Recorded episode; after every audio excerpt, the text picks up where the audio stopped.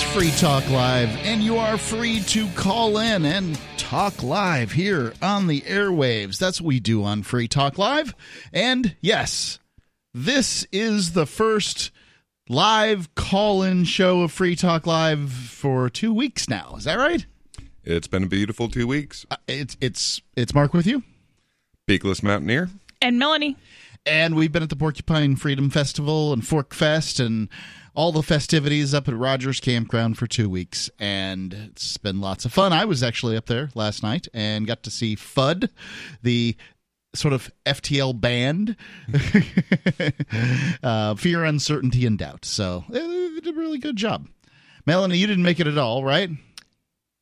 I'm, PorcFest is not really for me, Okay. especially with a baby. Yeah, I got you. Babies don't belong at festivals. Yeah. It's, uh, I don't care what the FSP says. I'm with you. And Peakless Mountaineer, you were there the whole time? Oh yeah, Okay. beginning to end. Not I, just on the weekends. So anyway, uh, I'm sure you're waiting to call in about so many things because you've just been waiting for that next live show of Free Talk Live. So feel free to do so. Until then, well, 2020 has been a real catastrophe. And um, what could be the next domino to fall? And why it's dominoes that fall, I don't know. Well, But- because one knocks the other over. That's right. Because dominoes are pushed down by a higher level being than the dominoes intentionally in such a way that it makes it look like a pattern that's random, but it's not. Well, Reason Magazine says that uh, they believe that it's the debt. It's important to underscore that all the death and economic wreck- wretch- wreckage that COVID 19 has caused didn't just come out of nowhere. Well, COVID 19 has not caused much death and it has caused no economic problems. The lockdowns did that. Well, I mean, you know, it's a lot of death, but not much compared to, say, diabetes. Or to the yearly flu season. or to just the number of people who die in any given month. How many years are we talk piling up for the yearly flu, flu season there? Because uh, I think we've got about two now. Like we've got about two average uh, flu seasons worth of deaths so far. And it might be about that number. been almost that long, so Yeah, yeah. I think that it's uh, it it it's a notable uh, illness by the looks of the deaths. If you presume that every excess death is a COVID nineteen death and not a death caused which by which is not Which you're entirely to do. and not entirely fair.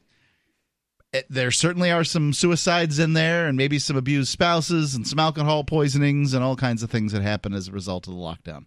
But there's probably some people who didn't drive to work, so therefore didn't die in a fiery wreck. And apparently some rioting. Writing, Rioting. rioting, yes, that too. There's there's definitely two Antifa's deaths not that really were good at not actually uh, killing people, though. So I don't know how many deaths they're actually racking up. yeah, I'm not sure about how many. and there was definitely two deaths that are not COVID related that were the uh, Chaz shootings. Yes. Yep. Yep. Those are uh, notable and interesting. Like what? Now we know that these people cannot rule themselves. okay, I got it now. All right. Was that fair? Every other country has at least two shootings a month. I- I think that you, they needed to be ready. You know, for the shooting uh, thing to be happening, and they just weren't. They, you know, it's like, I, I- I mean, you know, let's not have cops. We'll have specially uniformed people with guns, though. well, no. Will we give them cops- special powers Well- and make them exempt for their actions? I'm not at all advocating or a proponent of what Chaz has or had, but security forces are an entirely different thing fundamentally than cops. So, what is the difference uh, in your mind? The Security quali- forces provide security, they protect your life, your Sure. property, whatever else. apparently cops- they don't. Well, a big part of it is the the question of whether a thing has happened or not. Now, if a thing has happened, that's mostly what police do. They move in, they make records, they go after people who have already broken the law. Yep. Whereas Clean up- clean up- security, Well, that's a really generous description of the cops. it is a very generous description of the cops. It's what they are essentially supposed to do. Now, on the other hand, uh, a security team they might want to actually avoid a problem happening in the first place. Yeah, I mean, and, that, and that's even like based on what cops are alleged to do. What they actually do is go around and screw with people for possessing plants they don't like, for running a business without filling out their paperwork, for not giving them a high enough cut of their business, like just running around, you know, Antifa with badges and more training, slightly more training. They run around and break sh- I don't know break stuff and steal things. very often go to make sure that somebody has a you know business license or anything like that. I mean, I haven't seen too many Those stories. systems are like that. usually automated. You live in New Hampshire where we don't have very many business licenses, though. right. and and that is one part of it is that uh, they don't actually go and check everyone's business license to make sure that they have one, but they're an ever-present threat that gets people to have their business licenses, lest the police come Well, and, and in states that have that kind of thing, although I do think that New Hampshire has them for like restaurants and stuff like that, it's an automated process where it's like, okay, you didn't renew your business license, or there's a restaurant here, or there, and you don't have a license.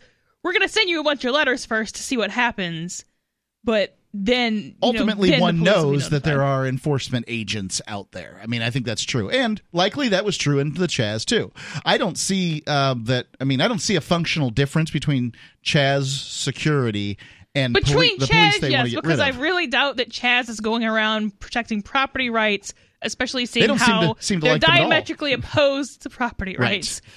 So Ch- I'm not saying that Chaz is security, but I'm saying that there is a thing of guys with guns walking around that is security. It's not very common It could because it's illegal for the most part. well most um, more there's more private security in this country than there are cops now, as so far as I don't know if everything that's classified is like I don't know that like ADT qualifies as private security. The I always call them the wrong thing. Um, the place in Detroit, Defense Man- Defense Management, Mhm. Defense Management is a security company. ADT is an alarm company. all right Well, now, as far as people walking around uh, securing an area with their own guns, we did definitely see that in Manchester during the protests. There were a lot of people that uh, just showed up on the sidelines with guns, uh, ready to make sure that there wasn't uh, a, that there wasn't rioting out of this protest. That that would be security. Um, you're not going to have something like that for free on an ongoing basis because there is a cost of like, okay, you have to stay up all night. But that that would be security. Well, I've almost made it through the first sentence of this uh, paragraph here, so I'm going to go repeat it. It's important to underscore that all the death and economic wreckage COVID 19 caused didn't just come out of nowhere, because there's all, another totally predictable crisis that promises to be even more damaging to our way of life the national debt. The amount of money the federal government owes is already choking down economic growth. But in the future, it could lead to sudden inflammation and a loss of confidence in the federal government's ability. Did, does this say inflation? I'm sorry. Uh, inflation. It's a long two weeks, I'll tell you that. I, I, I've many times said uh, systemic inflation. Wait, and the federal government's ability to commit to repay its debts in full. Such a crisis could spread globally, and it probably will. If the United That's- States has, uh, you know, Absolutely. economic problems Not at all why currencies fail, but okay. because of uh, debt upon debt, It's not good, but that's not what current your currency fails because we're talking about government currencies. Yep. State currencies fail when the state can no longer point guns at people and say you will take this currency for goods and services. Well, one of the reasons that people don't want uh, uh, would would come to a conclusion that a currency is not worth what they thought it was previously is because the government that issues it is so deeply in debt that they can't possibly repay it. that only matters if there's a bigger government than you making you repay it. And that's not the case in the US. The US's problem is that Saudi Arabia and other people now no longer want to take well, they never Well, wanted to. Or starting to historically- not take it for oil. historically when we used coinage uh, when you would uh, deface the value of the coinage by mixing your gold with tin or whatever uh, that's what would uh, destroy your economy that's what happened to rome it's happened throughout history and this is essentially the equivalent of mixing your gold with uh, less precious metal is to print more and more money I think that it could be devastating if the United States. Well, I, I'll tell you what, the economists that I've interviewed are saying that the debt is out of control at this point. point, and I don't know what's going to happen. we always knew that they weren't going to repay it because that's physically impossible. 855 450 3733. It's 855 450 free. Do you think this debt uh, issue is a problem? Do you have a solution? Free Talk Live.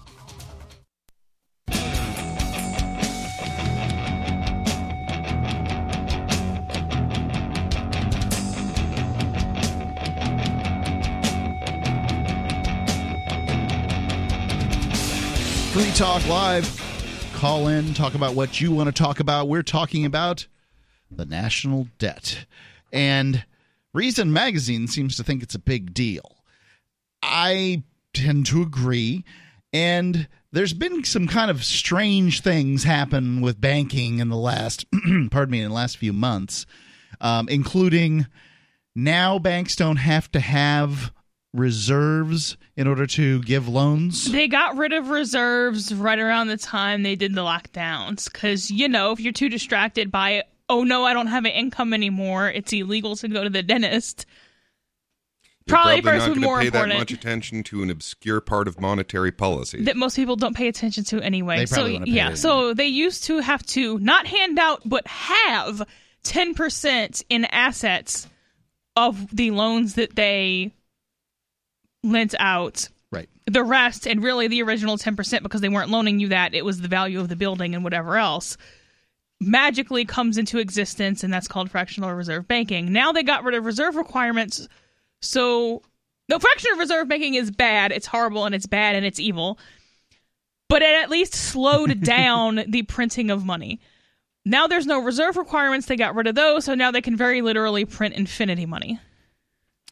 And if you want to take control of your money and they're sick and tired of the government taking control of it, you, you might consider cryptocurrencies. The best place to go to find out more about cryptocurrencies is bitcoin.com. They have their own news department there. Plus, if you know very little, they have a great section called Get Started or Let's Get Started or Getting Started. I can't remember exactly what it is on there on the front page. And, you know, they'll help you get a wallet, which is an app for your phone that holds your cryptocurrencies. They'll help you to purchase it. They'll, you know, all they've got Bitcoin Cash there, all kinds of stuff. Go to bitcoin.com to get started. I think it's a great site. Bitcoin.com. So now you were experiencing difficulty finding change. What's going on with change? So for roughly a month, a little less than that maybe, the Federal Reserve was not filling change orders to the banks. And we're they're talking filling- about no, change change, change. Like So- like uh, coinage. Yeah, so for them to give you change, it, it, it the physical money has to come somewhere, unlike the, the dollars and cents in the computer system in, in, in your bank accounts. They don't actually have anywhere near the assets to have the money that's in your account. So when people withdraw money or for whatever other reason, they have to get change orders from the Federal Reserve. They're still filling, from what I've been, t- from what I've read, you know, physical, the paper foldable money change quarters But the dimes. Federal Reserve never made change. That's the U.S. Mint that makes change. It's actually the United States government that makes money when it, that money is coinage. I don't think they're just allowed to just send it wherever they want, though. It's still Okay, it may go through the Federal Reserve. Yeah. I don't have answers. yeah. No, Jerome Powell is not sitting around all day with a, a pot of melted nickel, making it into into coins. No, there's no But- nickel in nickels anyway. Or I, I don't You know, know. it costs eight cents to make a nickel. I did. Yeah, That sounds about right. It's silly. So they are they're filling the the dollar orders, but they're not filling the metal change orders with just no explanation. Well, and we had, we had talked previously about uh, the possibility of uh, doing away with uh, with paper currency uh, just as an effect of the uh, the COVID scare because uh, apparently it's not good to use the the reusable Oh, and he's- bags and there are all these other things that can have enough surface area that you can uh, he actually came out and admitted to that two weeks ago. So he Jerome Powell has been randomly denying for no reason that he's going to get rid of cash for about a year now. And about two weeks ago, he came out. He's calling it. He's not calling it banning cash. He's calling it a di- digital dollar, but that means there's no physical currency anymore. And came out and said that he was working on doing that two weeks ago. wow Well, um, I think that Americans, you know, it's a- a lot of people really like using cash. They just prefer that way of budgeting and doing things. It doesn't feel the same to spend money on a credit card as it does to feel uh, to to you know it's- flop There's out plenty the- of research on that too. You Yep. will spend more money out of a credit card, or I mean, th- that's exactly why they give you chips in a casino, is because you don't register them as money, so you spend them without thinking that you're spending them. Yeah, and, and- the same thing happens with credit cards. per- some personal financial advisors will recommend that you s- use all use everything you buy you use physical cash that w- for those a for those psychological reasons and b a lot of them will be like okay so get an envelope this is your eating out envelope Right. and $20 goes in it and when it's gone it's gone Right. that doesn't really happen real well with debit cards And you what are you going to get for twenty dollars? A pizza? I mean, or whatever the, the amount is like for a week you know $100 $50 whatever whatever But- the number is. Yeah. Well, you might have to save up your uh, eating out budget. It, it's true.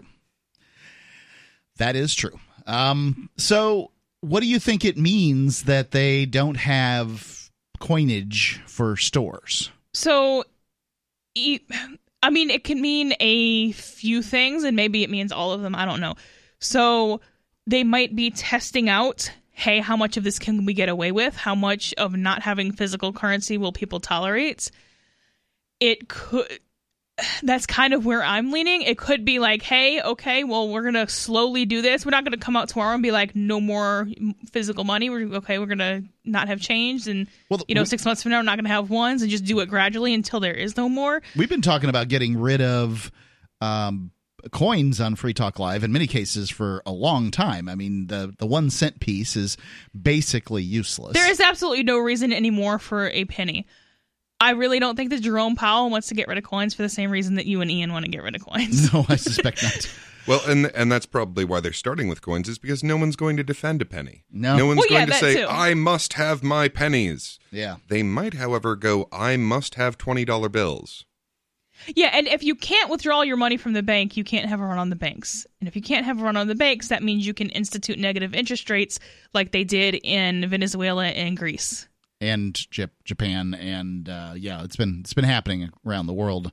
So uh, negative Right interest before rates. good times, right? That that's that's a presage of the the best of civilization. No, it's a bad bad bad oh. omen. Oh, the other thing. Yeah. Um. So negative interest rates means that businesses borrow money at such a low rate that they're getting paid a small amount to borrow it. Is that right? Um, so negative interest rates for loans, I don't know that those would exist in a level that you would see. Like, I don't think you're going to walk into a bank and it's like, oh, we'll pay you 3% a month to take this mortgage.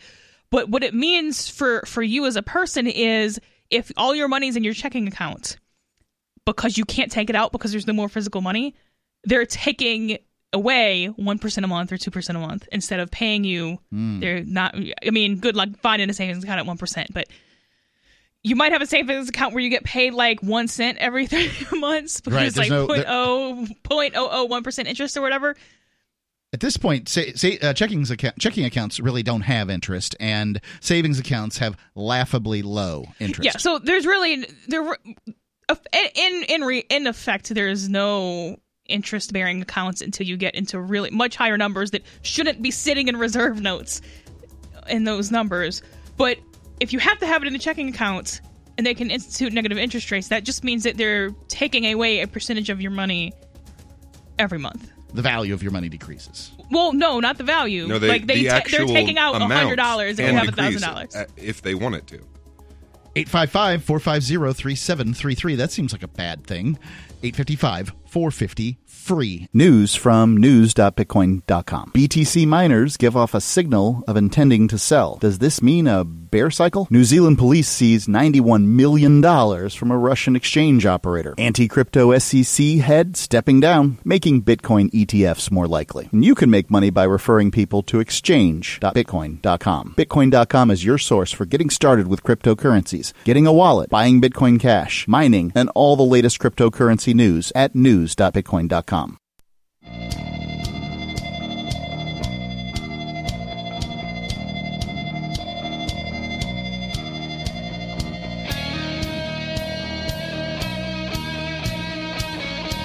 Free Talk Live. Call in, talk about whatever's on your mind. It's Mark with you. Peakless Mountaineer. and Melanie, And well, we're talking about the national debt. Reason's got an article here where they're talking about, uh, well, a loss in confidence in the federal government's ability to commit to repay its debts uh, in full, and such a crisis could spread globally, causing some inst- financial institutions to fail. And that's the, uh, oh, I don't know, the Congressional Budget Office.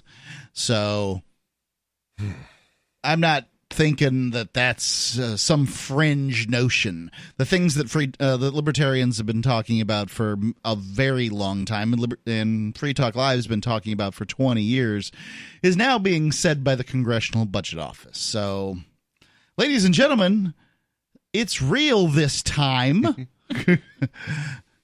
and now I, I will say this: the the people who um, in the financial world who keep these balls going in the air, these jugglers of um, the you know these these the, the deepest and most duplicitous of liars that control our lives. Bernie Madoff, but legal. they are very good at this juggling game. And I'm not claiming that the economy is going to go to hell in 2020, but it might. I it mean, does take central banks a long time to die, and they basically start dying from their inception.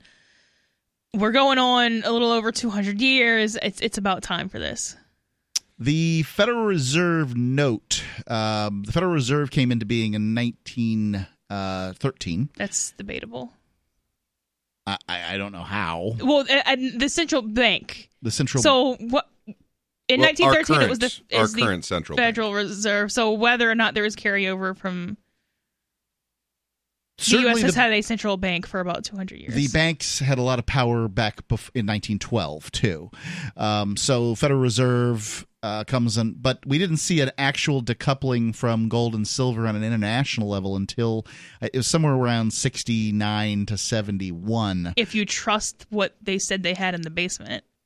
Well, um, the I mean, I don't. I didn't need to trust them because they were never going to give me uh, medal for my money. and I Well, that's because you're not a country. It still That's mattered. right. it still mattered. But when you know Germany goes to cash in and they're like, mm, no, Now that actually happened. yeah, Yep. So about two years ago, maybe Germany went to was it the United States or was it? Uh, I think it was the it United was the States. United States, but I remember it being longer than two years ago. Okay, maybe it was uh, longer than that, but I don't know. It hasn't been too too long. But uh, they went and said, "Hey, we'd like to get our gold back," and the United States said, "No." And that's really im- we did talk about that on the air here because well, it's important. Oh, was I supposed to not sell that? oh, oh. Right. They just don't have it. In a lot of cases, it's just not there. And most of the gold and silver that's being sold on uh, the market, it doesn't even exist. It's paper. Yeah, you have to actually take physical possession of of gold and silver if Yeah. you want to own gold and silver. Vault Go- silver isn't real. Going That's my on contention. with the uh, with the article here, like the coronavirus, the debt problem has the potential to seemingly appear out of the blue and turn our world upside down in a matter of weeks. There's plenty we can and should do to avoid or minimize the potential shock to our system, but Congress and presidents uh, from both major parties have uh, attempted Dick Cheney's false maxim that deficits don't matter. Instead, they just keep spending more than we take in during the good times and bad, even though uh, being so deeply in hock will make us less able to deal with a future crisis. And that's true. The idea that somehow this doesn't matter is a real problem and politicians aren't paying attention. I mean, it's it's amazing I was you're talking to your friends and they're all like the government should do this and the government should do that. The government is broke. What kind of friends do you have? I was talking to one today. And uh, on the telephone, and he's you know all upset that people weren't wearing masks in the uh, in the Dollar General store, and you know, of course, the solutions all are. You should be state. forced to make the same decision I made. Otherwise, I start questioning my own decisions. Well, um, yeah. So I don't know. I mean, I think that the the question as to whether or not spreading a virus is a, a violation of the NAP is an interesting libertarian question. Like, for instance, if you if you were I don't know a, a female hooker and had AIDS, and you went around uh, not telling people and having sex with them, that would be bad. If you went and had sex with a hooker or several of them, and uh, didn't tell them that you had AIDS, that would be bad. So there's you know there's one extreme and then it gets you know lighter and lighter right now no one knows whether they have the coronavirus uh, you don't know for sure. A lot of people are taking extreme um, care of themselves. So We had some people come, uh, our next door neighbors rarely show up to their vacation cottage and they showed up and basically they're you know outside with masks on and doing their stuff you know not wanting to be near anybody it's you know so well, and also, you know, cloth is magical now. So you used to have specific filters that would filter out viruses, and now literally any piece of cloth is supposed. You can't get surgical Well- masks anyway, so it doesn't matter. Nothing's going to filter out a virus. Like it just does not exist. But you have to well- have an absolutely solid uh, thing to filter out a virus. You can you can decrease the uh, the medium that the virus travels in, so uh, less spittle particles. That you can decrease, but you can't actually stop the virus. Okay, so I, I might be misinformed about surgical masks, but since you can't get them, it kind of doesn't matter. A T-shirt is not going to filter out a virus or, or much of anything else. I would think it would catch some of the sort of moisture from your mouth, and that's going to slow things down. I don't know. So, but then if it catches moisture, then you can't argue that you're not creating a wet, damp environment What it seems like is is that we can see places where or a warm, damp environment. um, masks are used and they seem to work, and versus places where they're not used and they seem, you know, to have more of the problems. I don't know. You know, I I haven't seen the research on that. Yep. That's what I hear. Let's go to the the phones here to uh, take the call from Tom from New Hampshire. Tom, you're on Free Talk Live. Uh, yeah, I wanted to talk about public school and the problem that, uh, you know, first of all, there's uh, bullying going on, and the issue that, you know, if we legalize drugs, then, uh, you know, you, you don't have to buy any, you don't have to let your children buy any, but what happens when they're in school and you can't really watch them and stuff like that? well, well, they're in school all- anyway, and maybe don't send your kids to school. Well, that doesn't really change from when they're illegal, though, does it? anyway, what what I'm getting at is that uh, recently there was a, uh, hotel, uh, June 26th, a hotel in Williamston, North Carolina, made the news because a racist employee called the cops on guests who were at the pool, mother with her kids, and uh, you know, what are you doing? You trespassing? You cheating? This this pool is only for registered guests. And she had her room key and was, you know, uh, recording the whole thing, uh, the whole confrontation with the police and all of that. Finally, they left, and well, the employee told the lady, "You see, uh, we get people trespassing, uh, we catch them, and it's always people like you." And that's the way he put it. In other words, black people. And I mean, it shows uh, intense stupidity on the part of the employee if he actually cannot see what's wrong with what he said. You know, if they only question black people, then they're only going to catch black people trespassing, and uh, they don't question the other people and just assume that they're room guests. But that hotel chain jumped on it perfectly. You know, How- they they didn't do? even wait for they didn't wait for the guest to complain to the home office. They found out about it on social media. They checked out what happened.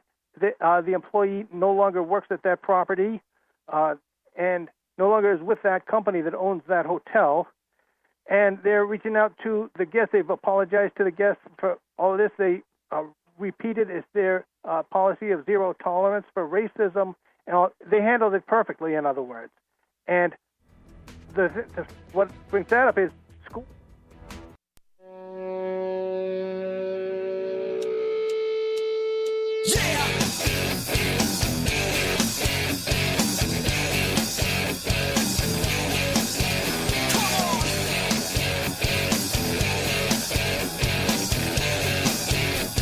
Talk Live.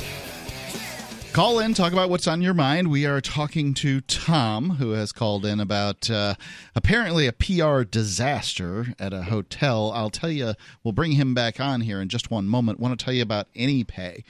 If you have a business and you want to begin accepting cryptocurrency, AnyPay is the place to go. AnyPayInc.com. Um, not only can you, if you have a business set up, um, work with AnyPay, but if you want to just get businesses in your area to carry cryptocurrency to, to accept cryptocurrency, you can go there too and become one of their ambassadors. And that allows you to earn money that on all the sales that are made in cryptocurrency there in your area. It's anypayinc.com. That's anypayinc.com. Back to Tom. By the way, it's Mark with you. Peakless Mountaineer. And Melanie. Back to Tom in New Hampshire. Tom, we had a little snafu there. Want to uh, let you get back and finish what you were talking about. Apparently, a hotel, I can't remember where it was in the South, uh, bothered somebody over their uh, whether or not they should have been at the pool. That person was black, and uh, the person, the the employee, said something pretty pretty dull, uh, which was uh, whenever we have people here trespassing on our pool, they're always like you, whatever that means. Yeah, well, if they're only questioning the black uh, guests uh, at the pool, they're only going to catch black trespassers anyway, which is so. I mean, advertising intense stupidity if he, the uh, employee could not figure that out. But what I'm getting at is this is how schools would have to jump on a drug problem or a bullying problem in their school in a free country where anybody could freely buy a house on the market and open a school because you would have school choice and you could boycott the school just like people would boycott that hotel chain. And, you know, I mean, boycotting a hotel chain is bad news for that hotel chain because if, you know, they have to fill a certain number of rooms to break even.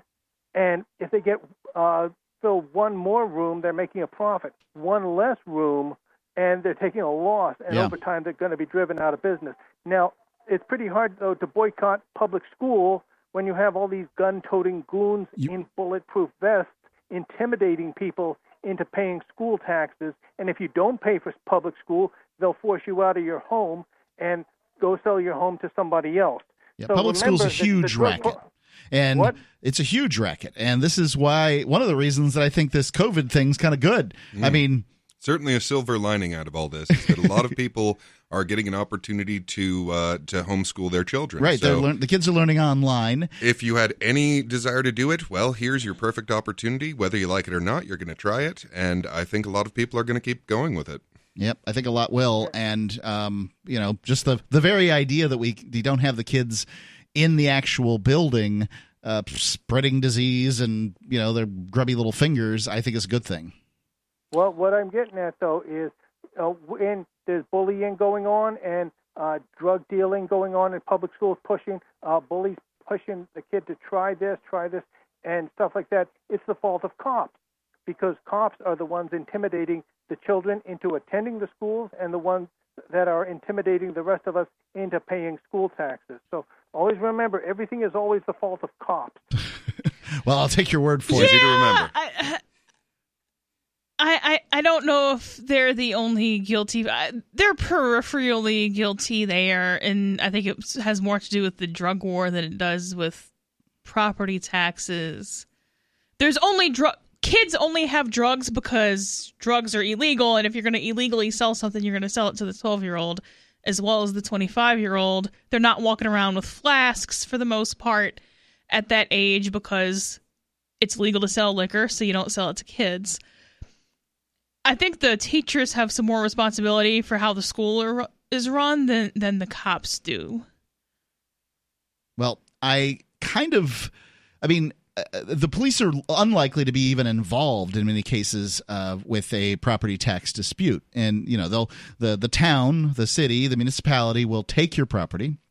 Well, but how do they do that with cops? The only reason anybody ever you, pays. you don't even have to leave.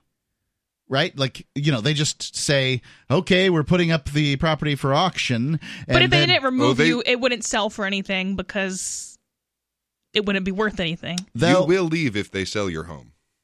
That's they the will thing. make sure that you leave. Right. At, at some point or another, somebody owns the house um, on paper, and then they send the cops in to get you out of their house. I mean, if we're gonna go that far down, it's like okay, well then the drug problems at school are due to people who are willing to buy property at government auctions. Because if it wasn't for them, there could be no property tax, and then if there is no property tax, there'd be no. Like yeah all these people are guilty of something. I don't know how much they're guilty of this specific transgression. I mean I th- that's more on the teachers the people who are actually there doing it. Well, So- he's he's definitely right about if you actually had choice in schools, like if well you do. Yeah. Well, you, Sort you, of. You, uh, where because you, have to pay them, but- property tax before, whether you have kids or not. When i didn't have kids that property tax was still being paid. So you still have like p- and it's usually the voucher people who talk about school choice. It's like we have school choice in the us you can sort of. pay for a private school. You can do it yourself. Or you know you can use the the horrible government schools. Well, it's not really a choice if you are paying for it, whether you uh, choose it or not. but somebody with three kids is paying the same amount of property tax as somebody with the same house with zero kids. So you're not being billed for the school. You're being billed you're you're being robbed of x dollars whether you have kids or not for what is also considered generally widely to be the worst school for the worst for the uh, given grade in a given district. So, I mean, what my uh, to, to make my statement more clear, you pick a grade, you pick a place, and I'll bet most you know I'll I'll bet every time that it's going to be the government school and I'll win enough times to make a lot of money off of you. okay? So, um you know that's that's just it. The government runs generally the worst school in any given place, and for some reason you've got to pay for it. It's not that every government school is the worst. It's just that every school that is the worst is a government school. That's right. But we're, t- we're taking responsibility off of parents here, which is the people who pick where where the kids go. You're robbed whether you have kids or not. What they do with that money after the fact is is an entirely irrelevant issue. You're robbed of X dollars because you own a piece of property or because you're paying rent and the landlords own pay, paying the property tax on the property. Well, That's that, like whether you have seven kids or zero kids, you're robbed the exact same number of dollars for that. That has nothing to do with your decision of where to send your kids to school. You can do it yourself. You can pay somebody to do it, or you can or you can run to the state for free babysitting. well, and education is an extremely regulated field. It's not like I can actually just set up a school because I want to teach people and I know how to do that. There are so many things that I have to do in order to do that. Not true in every state, but you can always do it yourself. With my kids, yeah. in most you can. In, I, I think in most states and, and states that I've looked at, you can do it yourself with your your friends' kids. Sometimes there's like a limit of like, oh, if it's more than 15 kids, now it's a school instead of homeschooling. Homeschooling is not to, no, it, it might be in in you know your more fascist states. Maybe California and New York have have rules to the contrary. I don't know, but in states that I've looked at, you can homeschool your friends' kids. There are webs. There's websites out there that uh, deal with what the rules are in your given state for homeschooling, and in a lot of cases, it's a great option for families. I'll say this though: sometimes kids don't want to be homeschooled. My son d- decided after you know years of being homeschooled that he wanted to go to a school, and we uh, sent him off to a school. And of course, the COVID thing happened, so he's back to being homeschooled. but he um, he enjoyed it. He liked being with those other kids and uh, making those choices. He didn't go to government school, but because you know I would prefer not to do that, and it's not Good in line call. my uh, educational philosophy. But sometimes kids don't want to be homeschooled. Okay, but sometimes kids don't want to take a bath. That doesn't mean they just get to like run around filled with mud, making mud handprints on the walls. Like you, you, you don't get to send your child to a government institution because they thought that it would be a good idea at the age of eight. Like that's like you're the parent. You're the one actually at the end of the day making the decisions. I made the decision to go to government school in the ninth grade, leaving uh, the private Christian school that I went to in the eighth grade, and I would call it probably the single worst decision of my life, and really wish that uh, you know hadn't I hadn't been allowed to make that particular one. I went from being on the dean's list to failing two classes, and ultimately getting myself in uh, such trouble that I ended up in prison. So there you go, not so nice. The number, 855 450 3733. We'll go on talking about the debt here. Um, 855 450 free, Free Talk Live.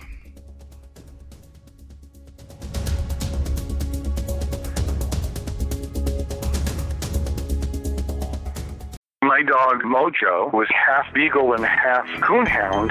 He ate everything in sight. He would swallow things whole, including a chicken carcass, a bird nest with a bird in it, and assorted stones and sticks. We had to take him to the veterinary emergency room. After surgery, Mojo had skin issues. He was constantly itching and scratching, chewing on his feet and chewing the hair right off of his legs, being irritated, lethargic, and just not the same dog.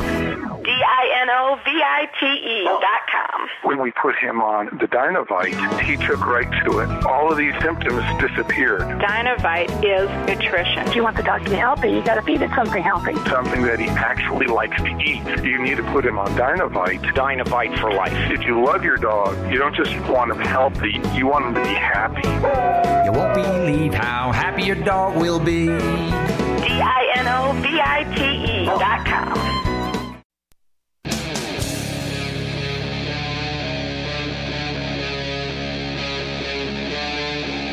Talk Live.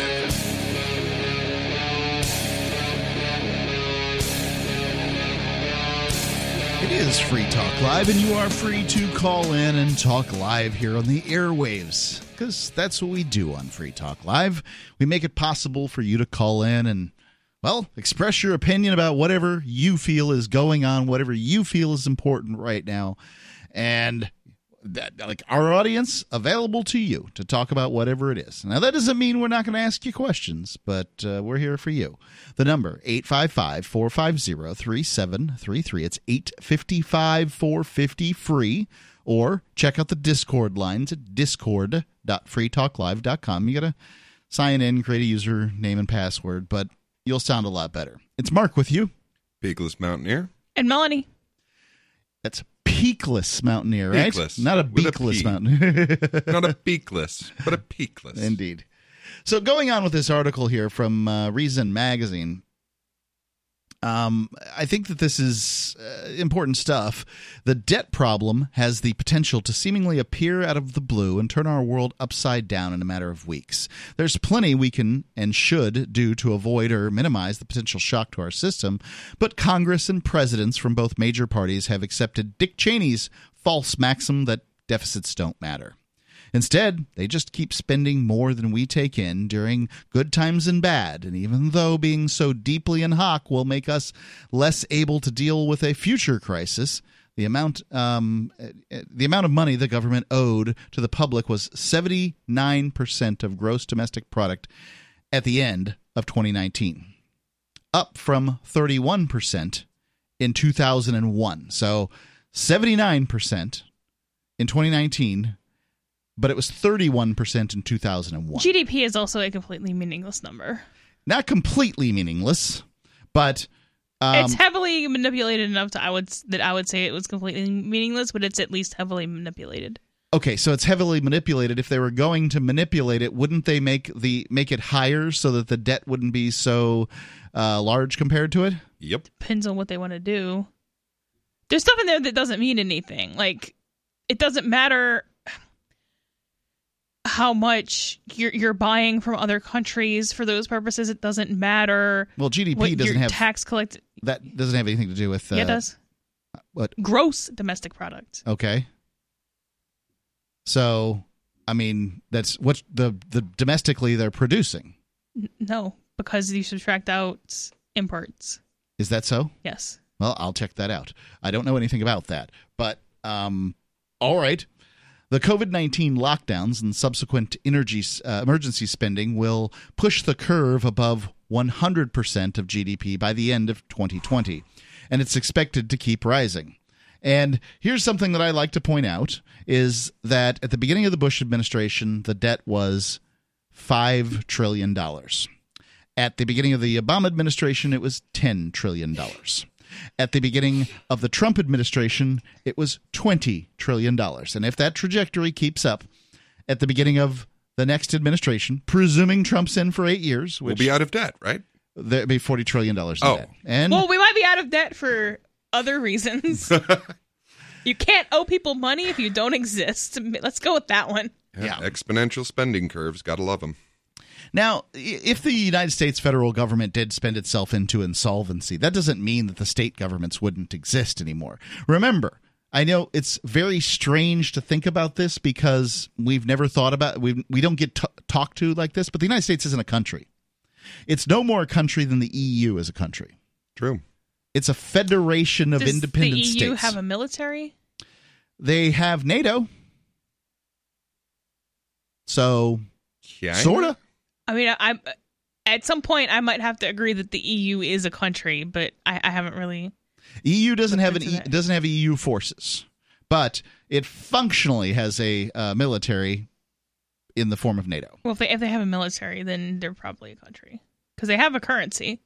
Yep, they got a euro, Yeah, if they have a currency and a military, I'm gonna have but to say they're a country. but nobody calls uh, Spain a state of the EU. They call Spain an independent country, and but everybody calls South Carolina a state of the United States, Well- as though it's a subsection of the United States. That's an evolution of language because state and country used to be synonymous. Yes. and they still are the way anarchists use it for the most part. But the difficulty is, is that um, you know we live in the United States where people refer to these subsections of the federal government called states as states, and the states even Well, they don't have militaries, so if they're they're not countries.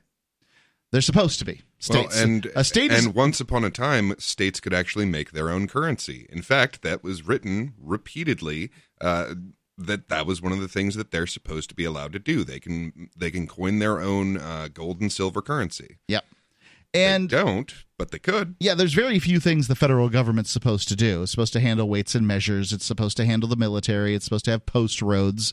Uh, So that's historically the U.S. was not a country. That's changed. it. It has. It certainly operates as one today. It certainly op- operates as one today. But I'm what I'm saying is is that if the United States government spends itself into insolvency, and it is well on its way at this point, at being over 100 percent of GDP, um, which is you know what I've always been told is the the threshold for hey everybody, everybody watch out, you know. Well, that would be the, the. Assuming you believe GDP is what it says it is, that would be the definition of insolvency. Well, Yes. and there's uh, there's a question of as whether anyone will notice. Well, we haven't noticed, so I guess I mean, not. i- if you look at the 2008 crash, the biggest thing that happened was they actually looked at the books. I mean, this was always there. This was there the whole time. Yep. Uh, th- this was the ordinary way of doing business. And then one day, someone had their arm twisted to actually look at the books and actually make a real rating based on what was in there, and everything just fell apart completely. So, I mean, you can have sort of a, a, a wily coyote, uh, uh, uh, uh, just sort of hovering over a cliff for a very long time while you're insolvent. But as long as people are still using that currency, as long as other countries, especially, are are uh, trading to get debt in U.S. dollars, then it's still going to. Have- which has to do with military strength. So if if you can force people to take your currency for oil, and if you could force people to use your currency as the int- intermediary of of Where's that national cur- force though? military. Well, but, wait, uh, but I mean, Oh, the Middle East mostly. Uh, so uh, a big part of what keeps our our uh, economy running at all is that OPEC will only trade in U.S. dollars. They've- So as long as forty percent of the world's oil reserves can only be accessed with U.S. dollars, every country is going to be very happy having some U.S. debt because they use oil.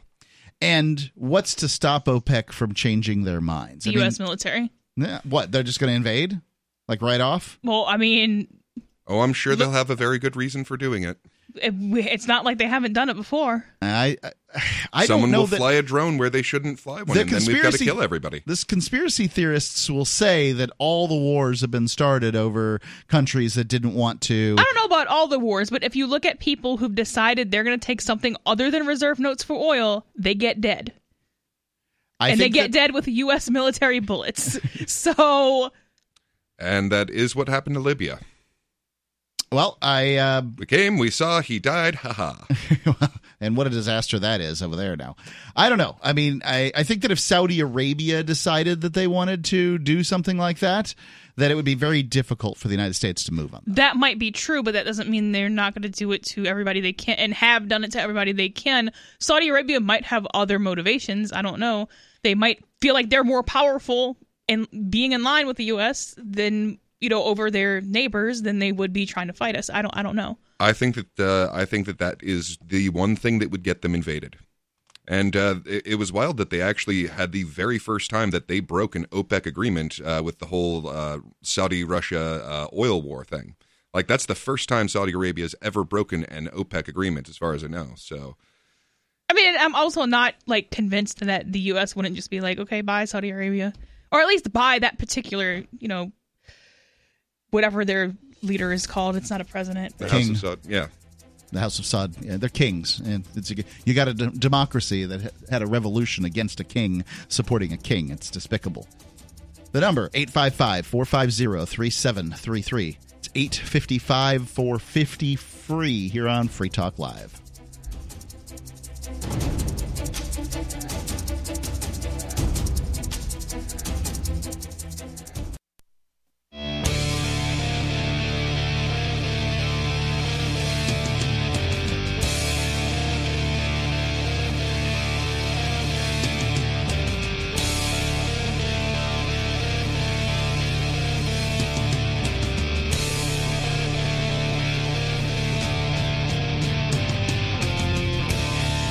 Free Talk Live. Call in, talk about whatever is on your mind, and, well, we'll talk back to you. That's what we do here. The number is 855 450 3733.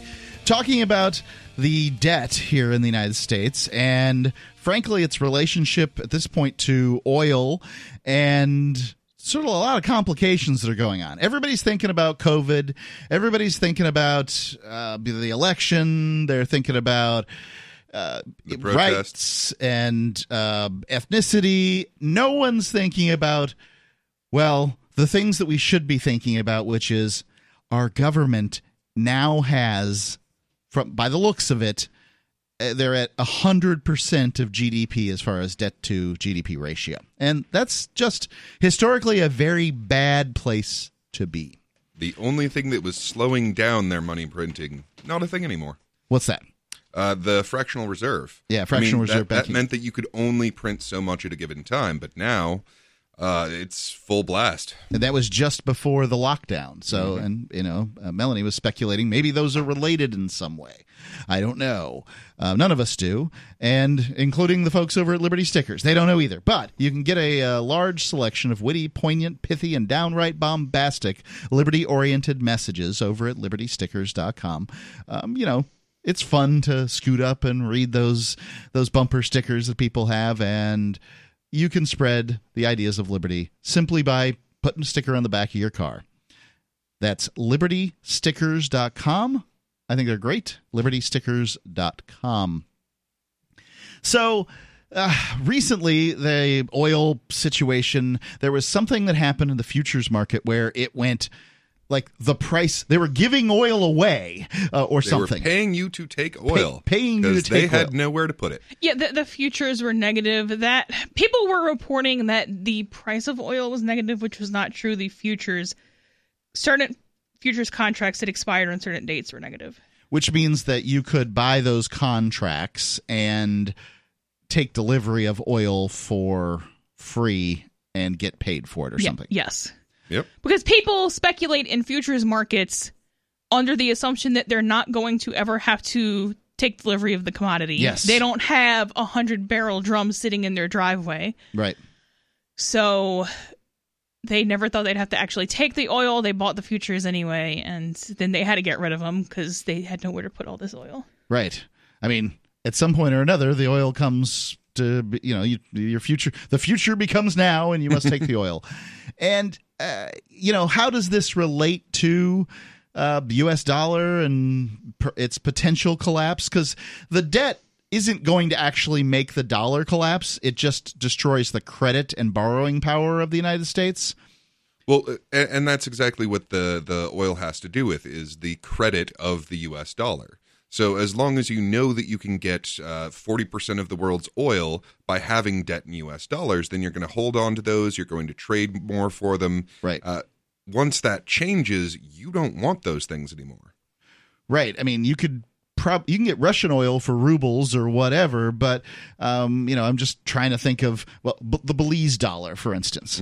You're going to have to change that into U.S. dollars in order to get uh, petroleum, and that makes those currencies in which you can purchase petroleum more valuable. And the United States government knows this and has known it for a very long time. That's why they call the dollar the petrodollar. And it's because they made a deal with OPEC essentially, hey, we'll give you guys what you want and we'll be your muscle in the Middle East when we have to be and you make sure you only take contracts in US dollars. And that's more or less the deal and Smedley Butler, the uh, most at the time most decorated Marine in history, might still be. He had two medals of honor and would have had a third had it not been for a rule that officers didn't get the Medal of Honor at that time. But um, he's got some distinguished uh, awards uh, nonetheless, and he and turned down a coup attempt.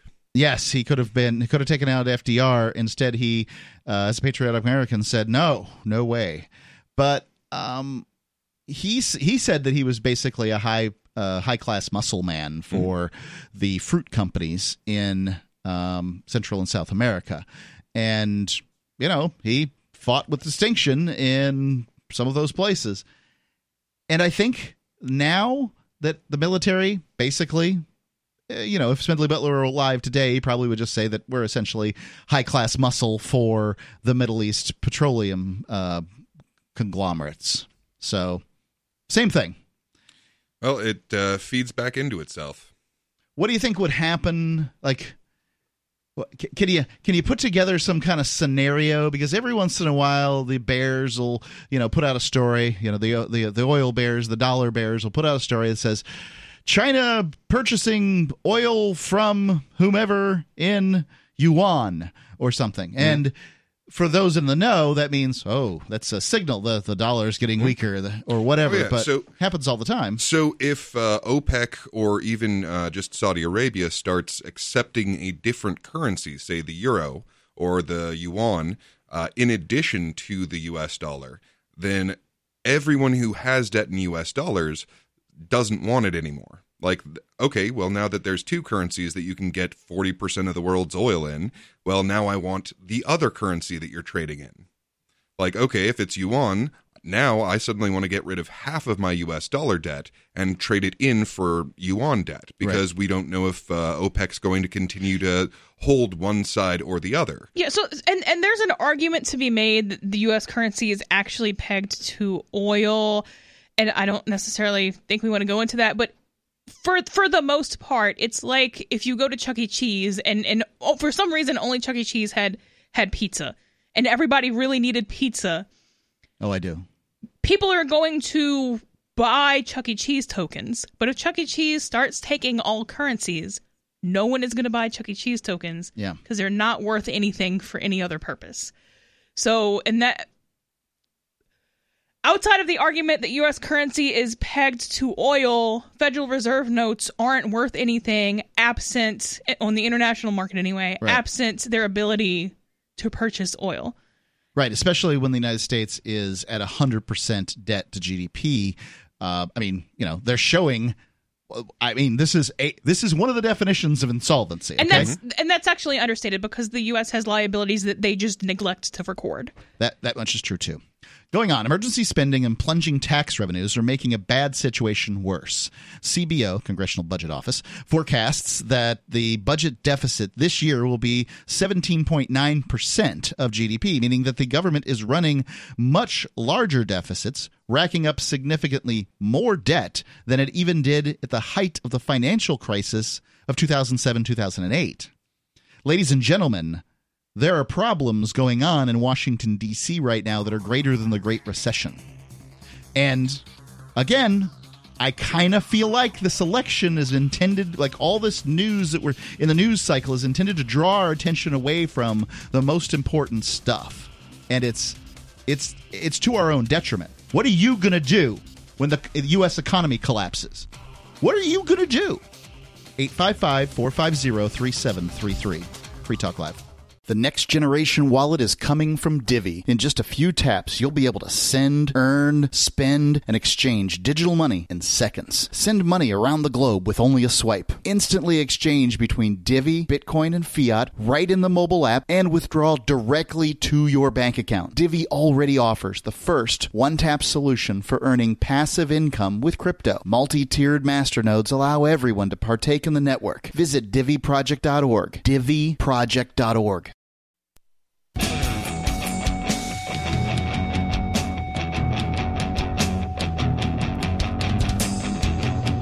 It's Free Talk Live. You can call in, talk about whatever's on your mind. It's Mark with you.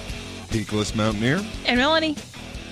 The number 855-450-3733. That's 855-450 free.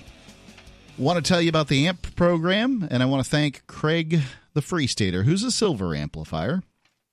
Craig has decided that he's going to send us $5 a month, and you can too. Just go to amp, A-M-P, amp.freetalklive.com, and we will use that money to end up on more radio stations and get more podcast listeners and spread the ideas of liberty and freedom of speech far and wide. Because Free Talk Live does something that other shows don't do. They give you the ability to call in and talk here on the airwaves far more than the other shows because in many cases you're sitting and waiting and waiting and waiting and waiting and you never get on in uh, some of these major shows. Well, here on Free Talk Live, it, the wait is often quite short. As a matter of fact, let's go to Gene the Christian Anarchist calling in on our Discord lines. Gene, can you hear me? Gene, going once. Gene, going twice. I I was having trouble talking to him in the uh, break too, so I don't know what's going on with his uh, microphone. He's usually quite good. I I just saw the microphone flash. So, Gene, but I don't. There you are. Hello. I heard you. Go ahead. He's having some kind of there's some kind of issue going on. I don't know what that is exactly. Let's go to Jerome calling him from South Carolina. Jerome, you're on Free Talk Live. Yeah, I just want you to know I'll always be here for you. Okay. Thank you, Jerome. I just I got a couple of topics uh, I need to talk about. I'll bet they have is, to do with Donald Trump. Gee, you think? Yeah. Hey, but can can you imagine? I'm watching the news the other day, and I hear that the home wrecker his son is going with now has contracted the COVID 19 virus. I'm sorry to hear that. Can you imagine that? I mean, the Secret Service is getting it, the staffers are getting it, you got all kinds of people around him getting it. And who comes down with it? The home wrecker that's dated his son. The, the, the guy who likes to go to countries and kill animals, okay, for sport. Is a hunter? I mean, yeah, no, he's a coward because he shoots he shoots animals that aren't bothering him, so he's a coward. Yeah. Well, he's oftentimes, like if they're going, I don't know anything about the. I'll, I'll defend hunters all day long. Um, and he doesn't eat them. Well, d- the, do do other people? Yes. They're delicious. Oftentimes, these animals are given um, over to the locals um, to consume, and they do. So it doesn't really. I mean, if if they want them the the hide or whatever, so they can put it up on the wall or those kind of things. Uh, you know, I mean, some animals are pests. Uh, I mean, I live on the. Uh, I, I had apple trees for some time, and my wife liked to look at the deer, but I certainly didn't like them near my apple trees. I was never able to, you know, she never let me do anything about it. But uh, nonetheless, I get why people shoot deer. I mean, I wouldn't want a lion or a tiger walking around, you know, anywhere near where I am.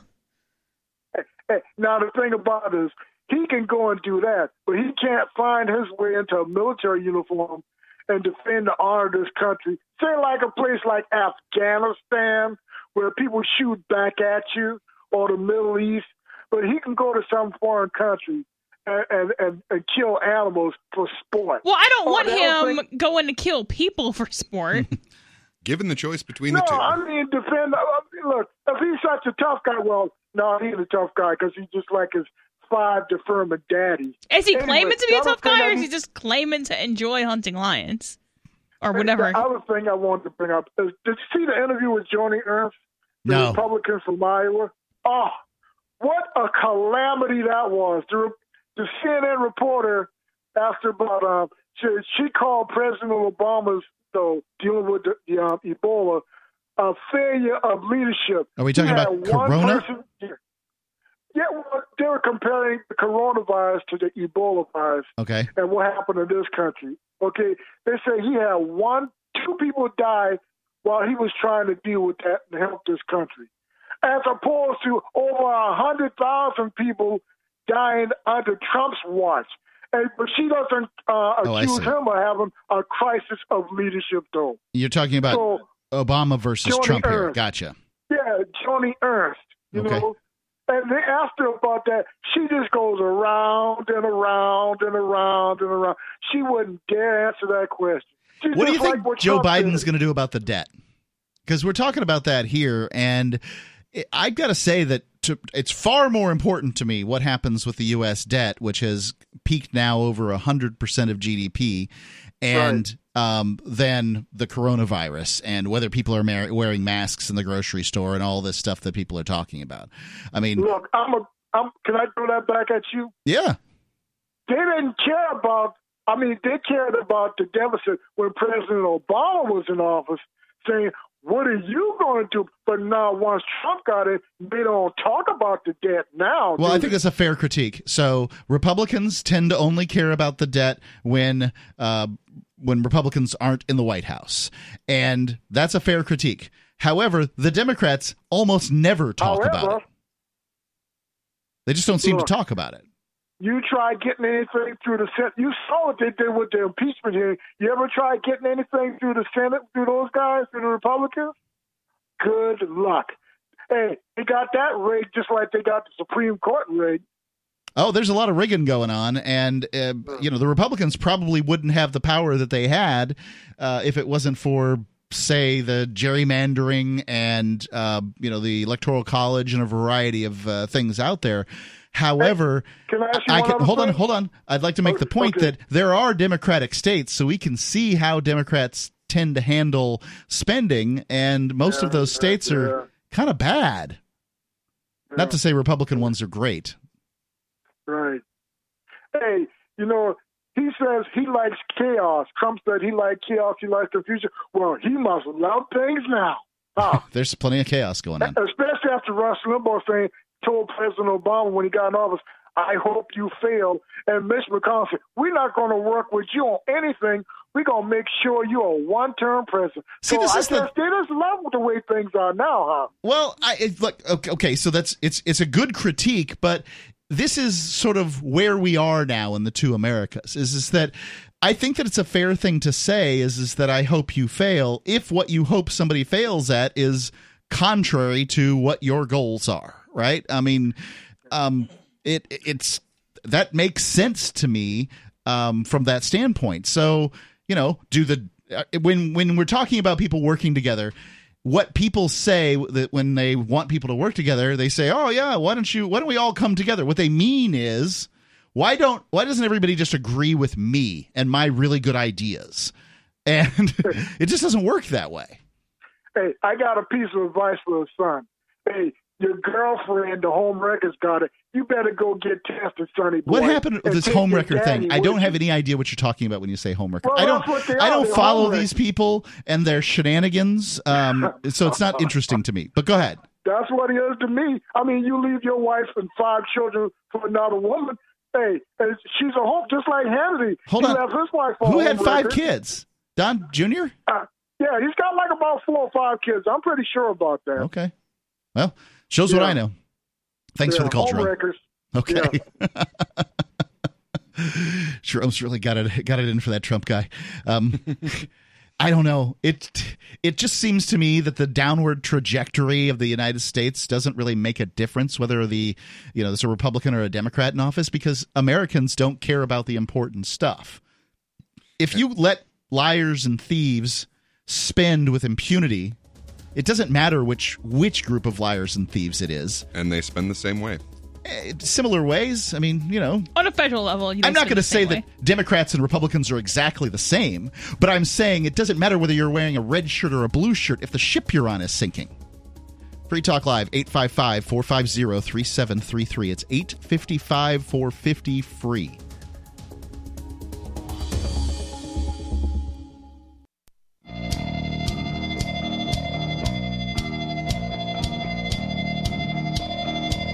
Free Talk Live. Call in, talk about whatever's on your mind. It's Mark with you. Peakless Mountaineer. And Melanie, The number is 855 450 3733. That's 855 450 free here on Free Talk Live. We're talking about the debt, we're talking about the economy. And, ladies and gentlemen, the news isn't good. And uh, you know, maybe it's the situation. What what is it? The the boy who cried wolf. You know, Free Talk Live has been talking about the economy, the inevitable collapse for a long time. The irresponsibility in banking and governance and these sorts of things. I don't. I wouldn't call us wrong because, well, it's only gotten worse over time, but it hasn't been a collapse yet. And I'd say this is a, a good critique of libertarians is we've all been talking about a collapse for a long time. Decades.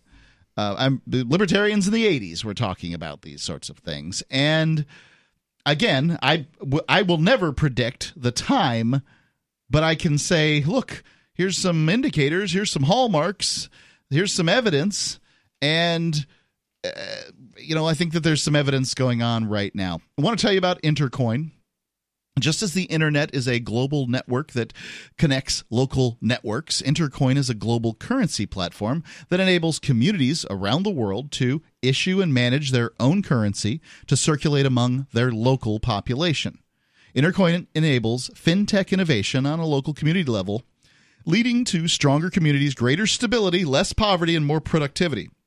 This really could be a solution to some of the problems that we're talking about right now. Intercoin is attempting to re- regain some of our freedoms that are threatened on the internet and in the real world. And we think that's important here on Free Talk Live. So important that FTL accepted $40,000 worth of Intercoin tokens from Intercoin Inc. for advertising. If you think freedom's important too, check out Intercoin at intercoin.org. You can invest in this project and potentially make big gains. You don't have to be um, a big time investor anymore. At first, when they were advertising, that had to be the case, but now they've they've made it so you can just a little guy can get involved. Uh, Or you can just be involved and perhaps shape its future. It's intercoin.org. It's an exciting project and worth checking out. Intercoin.org. Going on here with the inter- the uh, Reason article about the economy, economists such as Nobel Prize winner Paul Krugman and proponents of modern monetary theory (MMT), you got to watch out for those guys, the MMT guys. Look at the absence of inflation and higher interest rates so far as a justification for ever more spending and borrowing. While it's true that the cost of paying interest on the debt is still dwarfed by other expenditures, that's because historically low interest rates have made the government's borrowing cheap. But there's no reason to believe that interest rates won't rise over time. According to conservative estimates from the CBO, that's the Congressional Budget, Office, as the total budget grows as a percentage of the GDP, the cost of paying interest on the debt will increase faster until by 2050 it accounts for about 24 cents of every dollar spent. These estimates don't take into account emergency spending for COVID 19, which will make servicing the debt even more costly over time. Like a monthly credit card payment that eats into household budget, federal debt means less money to buy other things. And when governments run large, persist deficits, it also has a devastating impact on economic growth over time. The last time there was a budget surplus, this is the opposite of a, a deficit, was during the Clinton administration. And maybe that seems recent to you, ladies and gentlemen. and may, maybe it does, but it's well over two decades ago.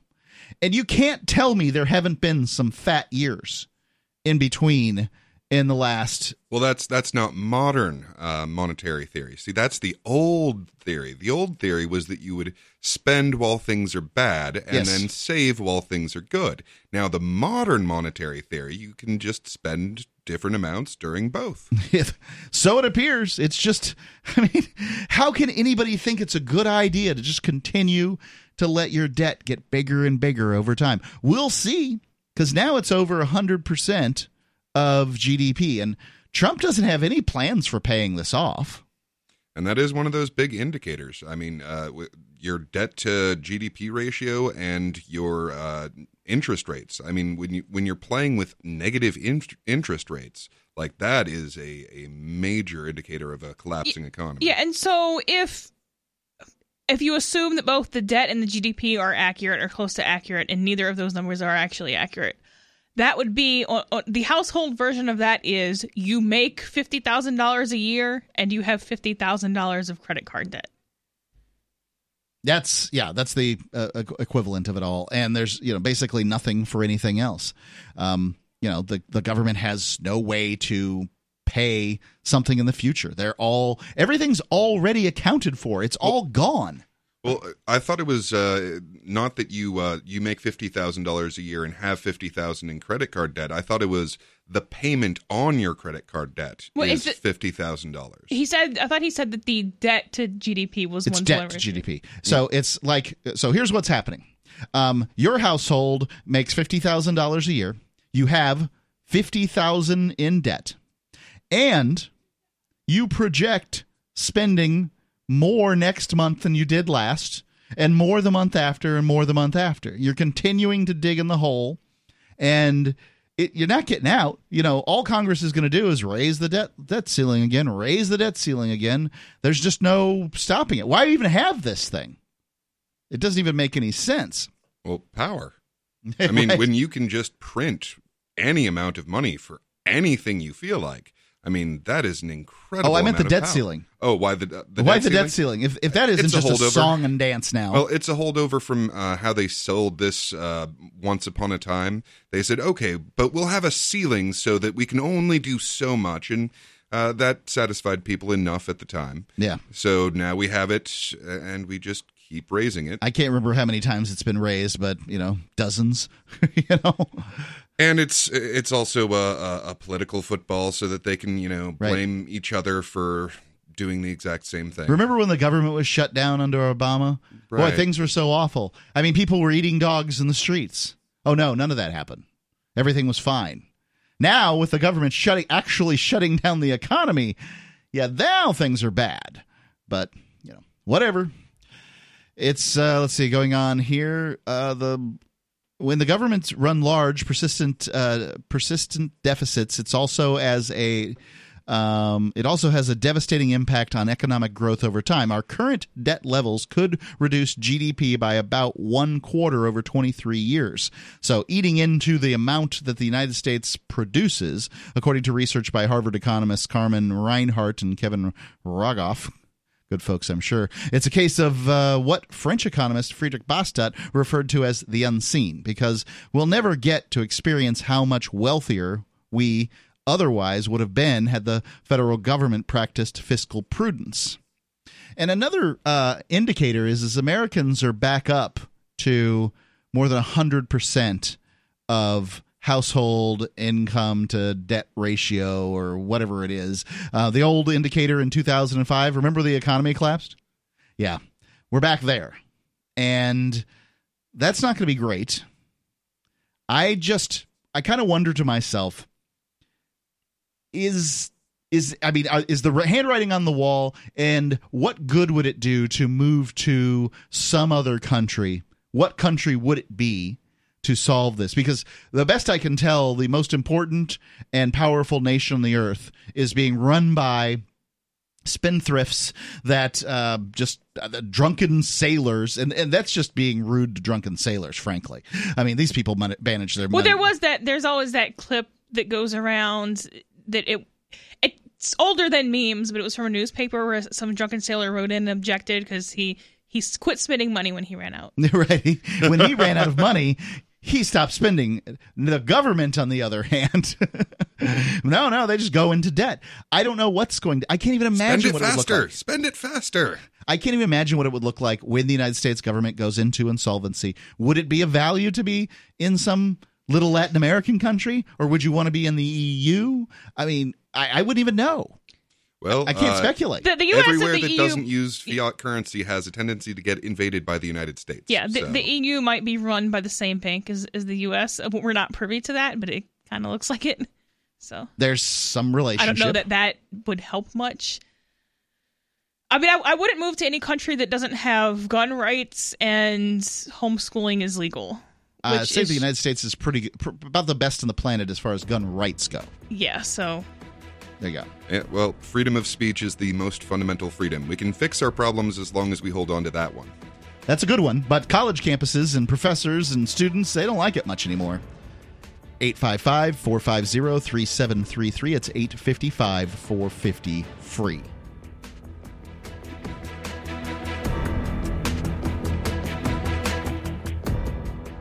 Remember when you first heard about Bitcoin? How long did it take you to realize this little project would soon change the world?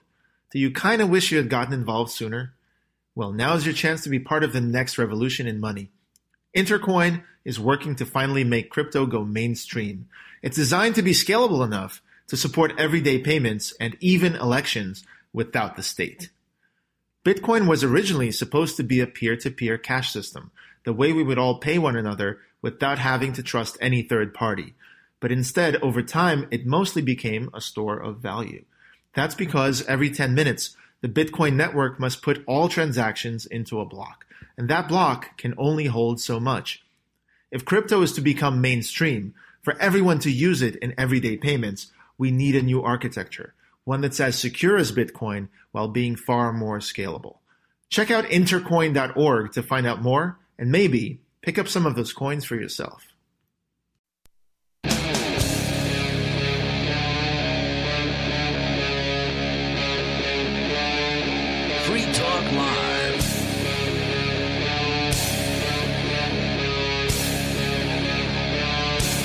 Free Talk Live. Still talking about the state of the union, the the the debt, the the the dollar, and the future. Because to me, it's all murky, and I think people are talking about the wrong stuff. Right now, everybody seems worried about who's going to get who's going to win this election. What about this COVID thing? Why isn't somebody wearing a mask in the grocery store? And um, oh yeah, uh, you know riots and and Antifa and all that stuff. Okay, so well, How about the whole eating thing? right. I think that the government's run by a bunch of like I again I I, I don't know what other term to use besides drunken sailors, and it's such an insult to drunken sailors.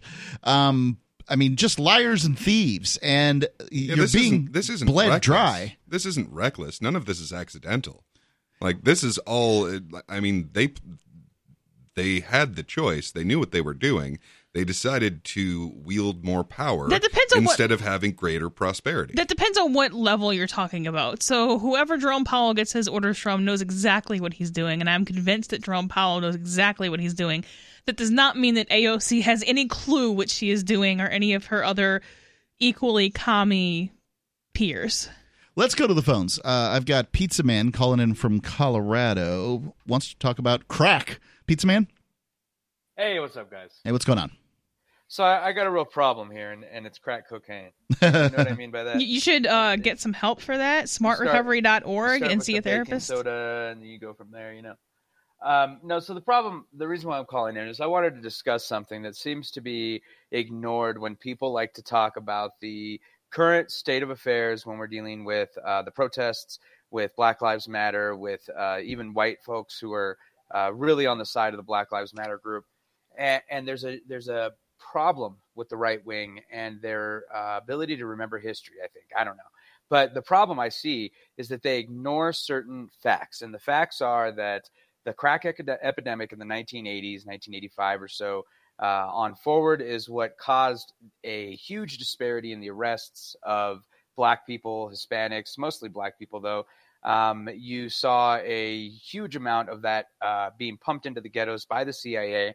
And then now, 30 years later, um, we have the children of those individuals who are now adults. And those people are living without parental guidance, right? They have a mother in the house, maybe, usually at work, um, because their fathers are either dead in prison because of mandatory sentencing minimums, uh, a bunch of different horrible reasons how our criminal justice system victimizes blacks.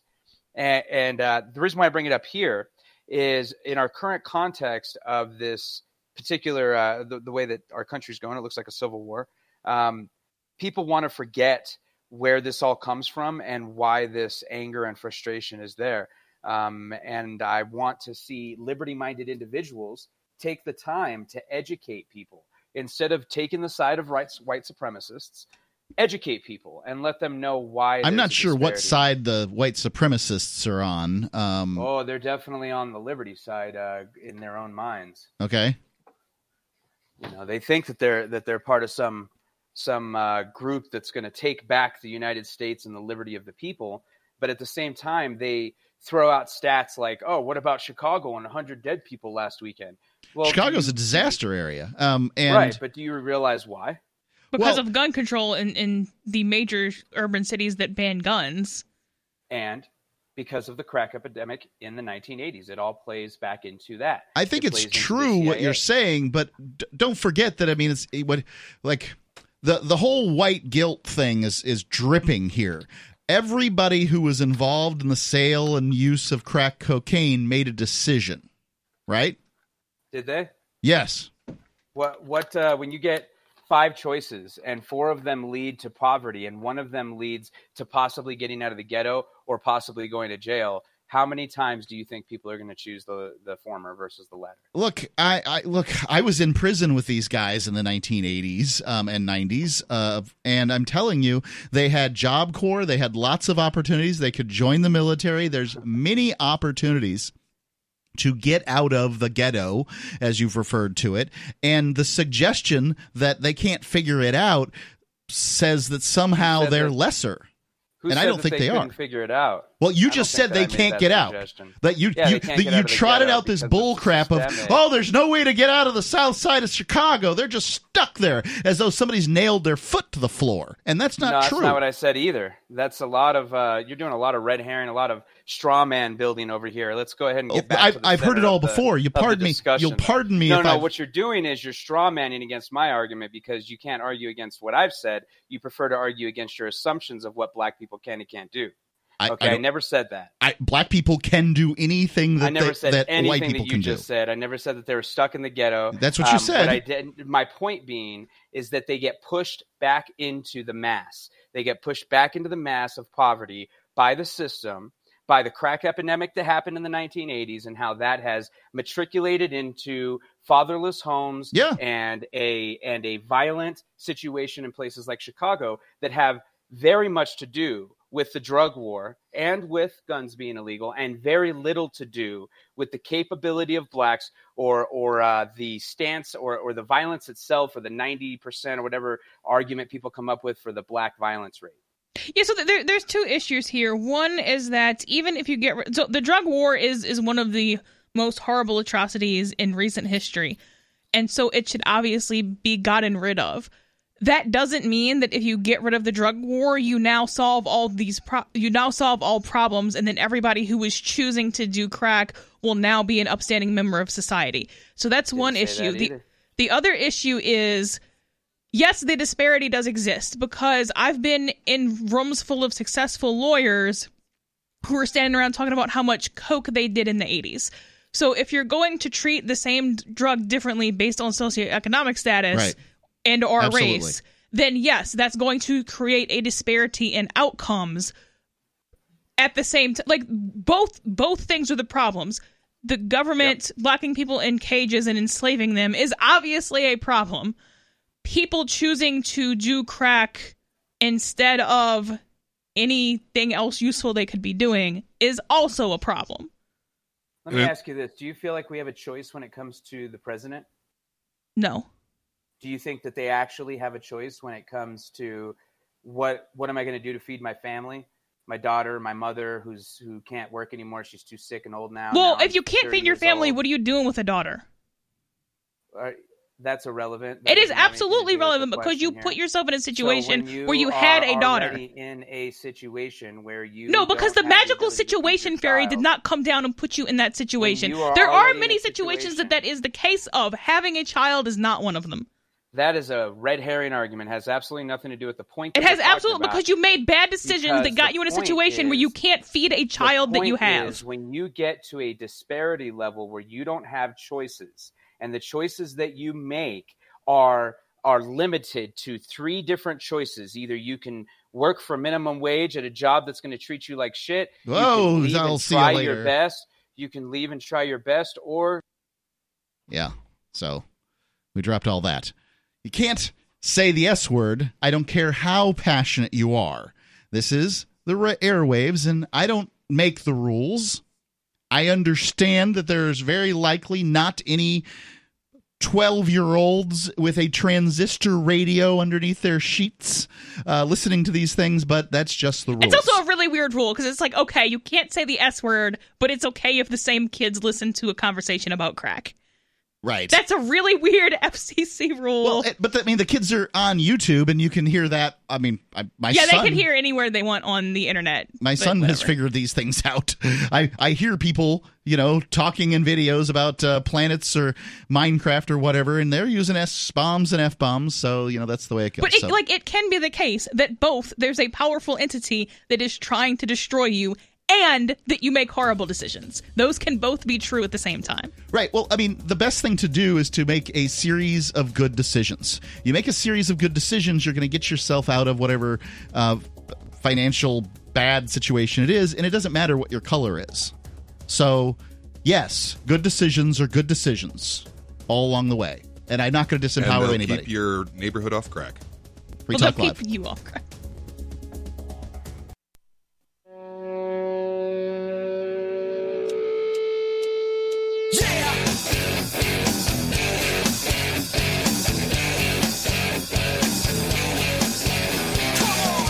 Talk Live. Call in, talk about what you want to talk about. That's what we do here on the airwaves. We've been talking about the debt and, uh, you know, the relationship to what's going to happen to the United States in the future because I don't I can't tell you when the United States is going to crash as an empire or uh, hege- hegemony, whatever terminology we wish to use. Global They all do it though. but they all do. I mean, I'm going to tell you it's going to happen. There's no way for it to continue on forever. So now it's just a matter of when and what's going to cause it. Well, Yeah. When and how. yeah. In this and this case, is definitely something that can cause it. yeah, huge, huge amounts of debt, and you know the relationship to the petro dollar and all that stuff. That's interesting. Interesting points. Let's go to the phones, though, right after I tell you about Divi. Divi is a cryptocurrency. This one's designed to be so easy that your grandma can use it. They, um, they're getting out their new wallets in beta right now. You're, you'll be able to spend, earn, store, and exchange digital money in seconds. You'll be able to send money around the globe with only a swipe and instantly exchange between Divi and Bitcoin and government currencies right in the mobile app and withdraw directly to your bank account. There and when uh, when the new Divi wallet launches, because of Divi's relationship with Western Union, it'll be in 200 countries from the get go, including the United States. And you can learn more at diviproject.org. That's D I V I, diviproject.org. And you can start earning Divi right now with their multi tiered masternode system. So you know, go there and check that out. Diviproject.org. It's spelled D I V I. Let's go to Destiny calling in from New Hampshire. Destiny, you're on Free Talk Live. Destiny, can you hear me? Destiny? Well, let's put Destiny on hold and see if I. heard, uh, I heard a very faint. Uh, heard a very faint voice in the background there. Well, we'll try again. Uh, I'm presuming it's a her. Gene, can you hear me? Gene, the Christian anarchist. I do. Okay, I great. do hear you. Let's go. Let's talk to somebody on the phone then. By God. Okay. so uh, I, I'm sick of COVID nineteen. I got the, I got the COVIDs at the PorcFest. COVID's not bothering me any. It's all Christopher Sununu. Yeah. Well, the propaganda is incredible, and the sheeple have just sucked it up like it's chocolate syrup. There's so many doctors now coming out and presenting their personal experience with treating it, and there's no, it's nowhere near the threat it was presented as. Um, it turns out that chloroquine with the azithromycin and zinc seems to be key to keeping people healthy, and our death rate has dropped dramatically. I mean, they're they're pumping all these positive case numbers now because they can't pump the death rate anymore. The Right. death rate is is actually down below pandemic levels. But give Or- it two weeks, Gene. That's what I was told Yeah, today. give Give it it, two two weeks. Well, you know what? When we first started this crap, they told us it was only for a couple of weeks. You know, they were going to just lock everything down for a couple of weeks to flatten the curve. And now it's like they're going to lock down until there are no more cases, and that's never going to happen. There's never going to be a time when there's zero cases. Well, and if, if you can get people to do what you want by yelling COVID into a microphone, they're not going to stop yelling COVID into a microphone. So they well, figured out that this gives them more power, and so why would they ever give that up? Yeah. Now we've had several cases to the listeners that don't know. We have a doctor's office, and so my wife is the doctor. I'm the administrator, and we've had, I think now we're probably close to 60 positive cases, and only one went to the hospital. They got well fine after a couple days in the hospital. Yeah, and, and, and uh, whether it's real or not is is mostly beside the point. Like whether it's a cold or whether it's the bubonic plague isn't particularly relevant to what the state can do with this power. It really isn't because rights are rights, and they have the re- they don't have the authority to restrict rights over any pandemic. It doesn't matter what it is. Yeah, I think that say, that's that's that's a point that I've been trying to make here is is that in this country we have habeas corpus. And if you're going to Not incar- right now. We don't. Right. If you're going to incarcerate people, which is what you're doing when you tell them to stay home, remember house arrest? It exists, even in America. Um, if you're going to tell people they've got to stay home who have done nothing, you put yourself in a big problem with habeas corpus suits. And I just don't think that. You know, like, like this isn't good enough, Well, if you just- Democrats. If you, just, close down all the courts, then we can't have any lawsuits, now can we? I mean, if this isn't a political football, I don't know what is. I mean, I don't. Now there's there's one thing I'd like to see Trump do. I mean, I don't I don't stand behind Trump on a lot of stuff. He does do a couple of things here and there that I agree with, but I wish he would use his podium for one thing and and I just wish he would get up there and tell the American people that hey, all of this stuff is unconstitutional. If you want to get out and run your business, get out and run your business and ignore all these governors and other little uh, pawn, uh, the other little tyrants that are trying to tell you you can't do your business. Just if he would get out there and make a stand like that and just say, you know, it's unconstitutional, and you know, we're we're behind you 100% if you if you open your businesses. That would be the end of this. It would stop right now. I, I think you're right. I think that's the way it has to go. Look, the state had every opportunity to do a real lockdown back in March when, you know, people's sentiment was much, much more towards that. If they would really have done a lockdown instead of saying, oh, yeah, well, uh, you know, just sort of a lockdown, um, then I don't. That that would not have flown. That would have flown in California and New York. That would not have flown here. I think that the cops were not about to do that. The cops were not about to go get shot over that BS. uh, And- and they could have something like legalized murder offside off of your uh, your property and just said, all right, Some- it's the something- frickin' something purge. Like Forty, you know, something like forty percent of the deaths came from Cuomo telling the hospitals to send COVID nineteen Oh, yeah. patients back to the nursing home. yeah. So that's why we've got such a huge death rate in New York. It was again the Goonerment doing the wrong thing. That's Right. what they always do. The government kills thing. people and then blames it on the the you know the the, the virus. So you know, no surprise. Thank you for the call, Gene. Mhm. 855 450 3733. That's 855 450 free. Let's try Destiny in New Hampshire again. Destiny, can you hear me now? Wow, you sound just like Tom Friedman. If only we were China for a day. There'd be no COVID around right now, Mark Edge. Okay. Is this James from Arizona? Okay. Are you a minister of peace and love? I try. And do not lie all the Thanks for the call. How did he get through as Destiny? Like, I, I don't expect a board op to know his voice. He's gotten a but- little better at voice um, hiding. And look, uh, just just Destiny. All you have to do is apologize for threatening me and my family, and begin making telephone calls about actual topics. That's all you got to do. Like it's simple. Let's go to Morgan calling from South Carolina. Morgan, you're on Free Talk Live.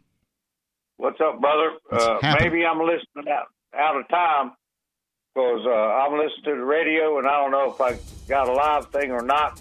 Or sometimes, look here, I'm an old man, okay? Okay. You were, you were talking about this, that, and the other, but in 1963, Kennedy was shot in 64 and all that. Hold hold the line here, Morgan. I want to hear hear what you've got to say. The number 855-450-3733. We'll talk to Morgan in a moment. 855-450 free as in Free Talk Live.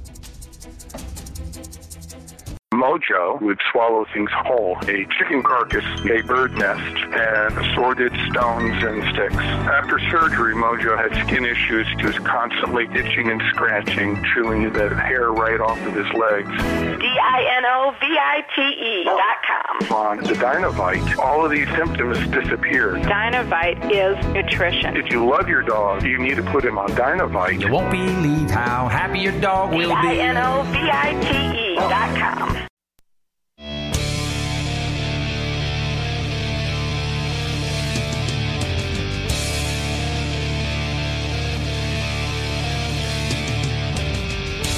It's Free Talk Live. Call in, talk about whatever's on your mind. That's what we do here on Free Talk Live. It's Mark with you. Peakless Mountaineer. And Melanie.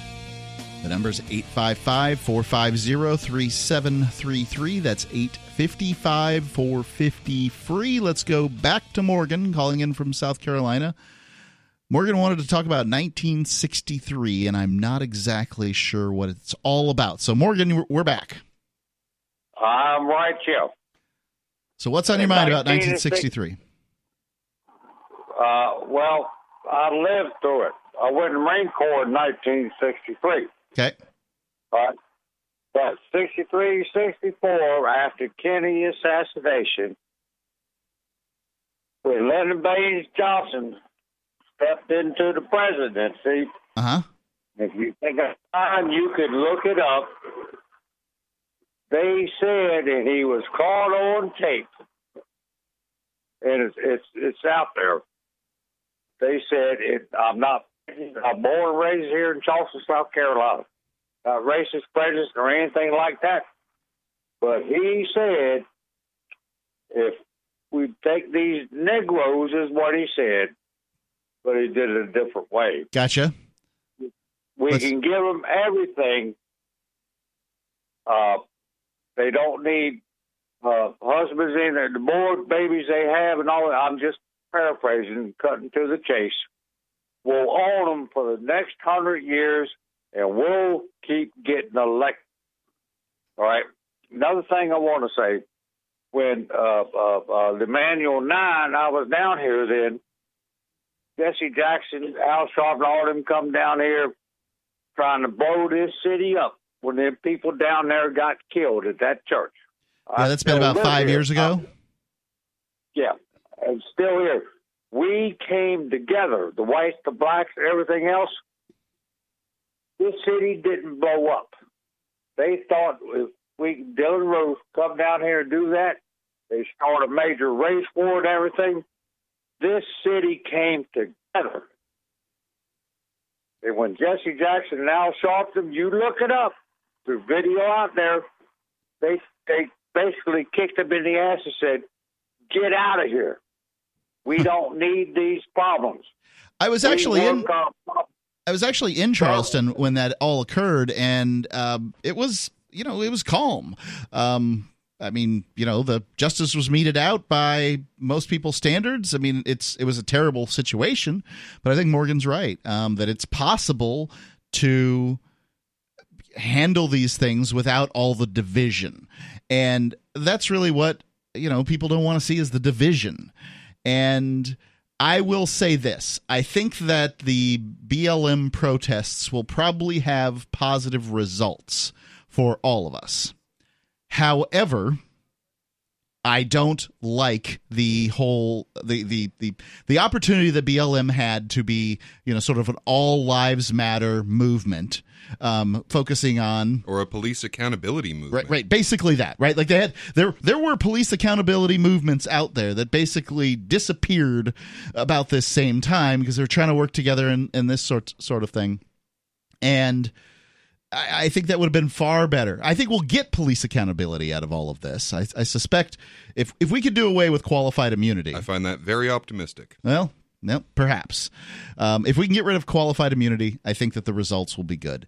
Definitely. And for everybody, right? Not just blacks, but everybody. And that will be then, in turn, good for blacks. So everybody would uh, work out. So thanks for the call, Morgan. Do appreciate uh, your perspective. The number 855 450 3733. It's 855 450 free. So I want to go back to this article that I've got here from Reason talking about the debt, and I'll take your calls uh, if you if you make them. In the short term, there's no question that the government can and will be able to borrow massively. The interest rates are likely to stay low for the time being, and the world as the world shifts into recession. But there's also the specter of investors here and abroad refusing to buy U.S. issued debt as our economy flattens. China flexes its economic and political might, and the alternative instruments such as Bitcoin and gold offer safe refuge. And this often happens during the recessions. You'll see gold, you know, make a little run. People want to go into something safe, and Bitcoin hasn't been around for very long, so we don't know how it's going to react. But they call it digital gold. It's likely to uh, act similarly. So I think that's an interesting point. Um, we will see as time goes by. Even the most hubristic, not never heard that word. I heard of hubris. Hubris. But having hubris, uh, hubristic economist or president would have to admit that there will come a time when the U.S. dollar is no longer the world's reserve currency. Right. We said that here uh, moments ago. Is everything fails over time, and the U.S. dollar will cease to be the world reserve currency at some point. That change won't necessarily be as dramatic as when the German paper marks became worthless after World War One, but it will massively reduce the purchasing power, um, even as it increases the cost of everything. Well, it, it'll be less intentional than the German World War One, too. So I would expect it to thereby be less sudden and dramatic. Did the reason Germany inflated its currency was to pay off the, uh, um, Not the war debt, but World the War One, uh, the Treaty of Versailles. The, yeah, Yeah. Tr- Treaty of Versailles. The Was war debt written in applies eternal, but the the what they were demanding in retribution payments, but then they quoted it in the their own currency, which was incredibly stupid. So then they're like, "All right, here you go. I printed it off." Let's go to the phones. Uh, we got Robert calling in from looks like Chicago. Robert, you're on Free Talk Live. What's it like to look at the liar in your mirror, Mark? I can't hear you. What's that?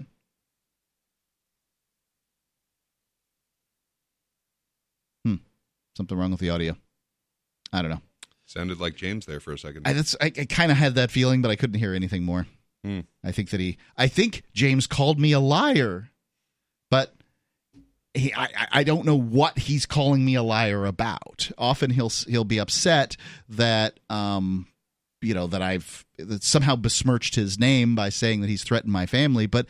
All you have to do, ladies and gentlemen, and this is why he shouldn't call in because he gives me an opportunity to say this, is go to things James Wittekine says on Facebook. And I've got quotes running back to, I can't remember when, 2014. I mean, this has been for years. This guy's been doing this. Mind you, the police have done nothing. I mean, you know, one guy threatens uh, Ben Shapiro and, and he's locked up immediately. Uh, you know, so cops do what they want. But regardless, there you go. You can go look. It's right there in black and white. Those are quotes. Uh, they've got quotation marks around. It's because I copied and pasted it. Uh, going on.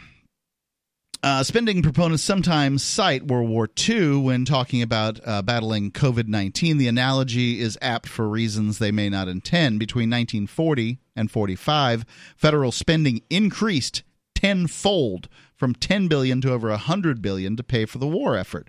But when victory was won, the government immediately cut military spending. Once peacetime growth resumed, the debt to GDP ratio fell quickly.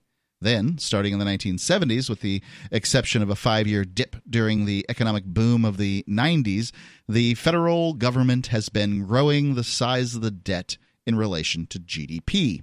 You don't have to quit spending if you never quit the war. right. Well, it just keeps going. And Well, once you declare war against a concept, you can just keep it going forever. war on drugs, war on terror, war Yeah, on. we started with inanimate objects, and you know, weed has defeated us, and then we went to inanimate, I mean, to abstract concepts, which I don't know how you. As long as there are people being scared, we have to kill people. If there's terror in the world, someone needs to be shot. Somebody will be shot. There you go. Can't imagine why there would be terror. right. Just keeps going.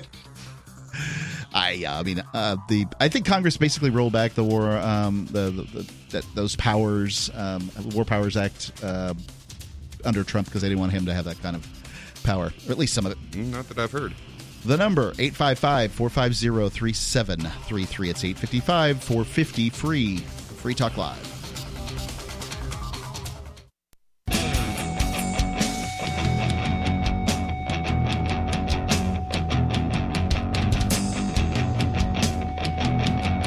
Talk Live. Final segment. It's Mark with you. Peakless Mountaineer. And Melanie, We've got a couple of people on the line here. Might have room for you. I'll give the number one more time 855 450 3733. It's 855 450 free. And if you decide that you want to call in, maybe tomorrow. We're on seven days a week. And, you know, where you open up the phones to so that you can call. So 7 p.m. to 10 p.m. Eastern Time, wherever you are, we'll be here. Let's go to Robert calling in from South Carolina. Robert, you're on Free Talk Live. Oh, hello, sir. Um, thank you for putting me on. I just wanted to let you know that you know the Weimar Republic didn't didn't inflate the money. What happened was that there was just more. The Germans knew that we couldn't pay our bills, so they knew that we were going to crash. So everybody would either put their money quickly into Swiss francs or throw the money over the factory walls so that members of the family could quickly go and buy something before the money became worthless because um, there were there was a you know there's a certain there were a certain amount of products and and, and there was more and more money after those products because the the money was was was, was being diluted and the, the French and the British were were cutting down. that, that's a reaction to inflation. What's diluted mean? diluted means that um, it's like the money becomes more. In other words, more and more money is chasing the same amount of goods. Okay, that's what inflation is. So inflation is inflation of the currency. That means printing more money. Yes, that's what Germany had to do because it, it was just there was no other way to do it. You know, but they didn't, they didn't do that on purpose. They did it because the United States bailed out of the League of Nations and became isolationists, and the French and the British were just ripping us off. Okay, the U.S. is absolutely not isolationist, but Germany is the one who printed the money, so Germany is the one who directly caused the inflation. Europe and the U.S. had some responsibility for that, but Germany is the one who printed their own money. Well, well, Britain came in cut down the the, the, the, the France and Britain came down and cut down our forests. They stole everything in sight. They took us for over the coals, big time. Wait, who, who, who, is us, the U.S. or Germany? The Germany, Germany, the Federal Republic of Germany is what it is nowadays. It's what it's called. My my family's from Heidelberg. My my father, my father's father's family was in the, the potato growing business, and my my f- father's mother's family was it was uh, in the in the milling. Well, you don't have to convince me that the Treaty of Versailles uh, was terrible and caused World War II. Yeah, the, it, I I mean, I don't even call it. It's World War Part One and Part Two. Yeah. So the, the Treaty of Versailles is, what was intended, I think, to cause World War Two. Yeah, it was a punishment. and you know i mean it was awful no doubt but i would say that um, you know Germany should know that printing money is going to cause uh, inflation and uh, all the problems that it uh, dealt with. Do you know if the um, the war debt could have been was how did the war debt need to be paid? Was it, it, it was denominated in German currency, which is how they were able to do that. Robert. Yes, sir. That's correct. That's okay. right. Well, that's why they printed it. That's the answer to it. Well, Thanks for the call. 855 450 3733. Let's go to Ed calling in from Michigan. Ed, you're on Free Talk Live. Hi, guys.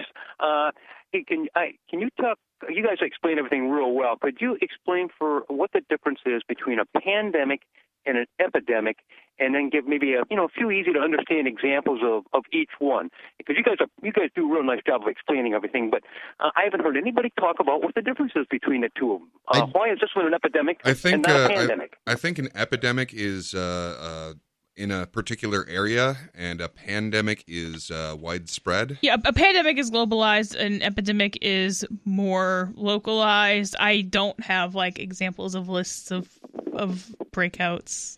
Well, I've got the internet.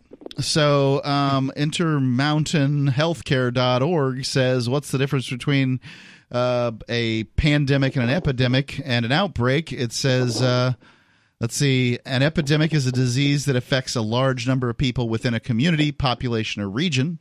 A pandemic is an epidemic that's spread over multiple countries or continents. An endemic is something that belongs to a particular people or country. And an outbreak is a greater than expected increase in the number of epidemic cases.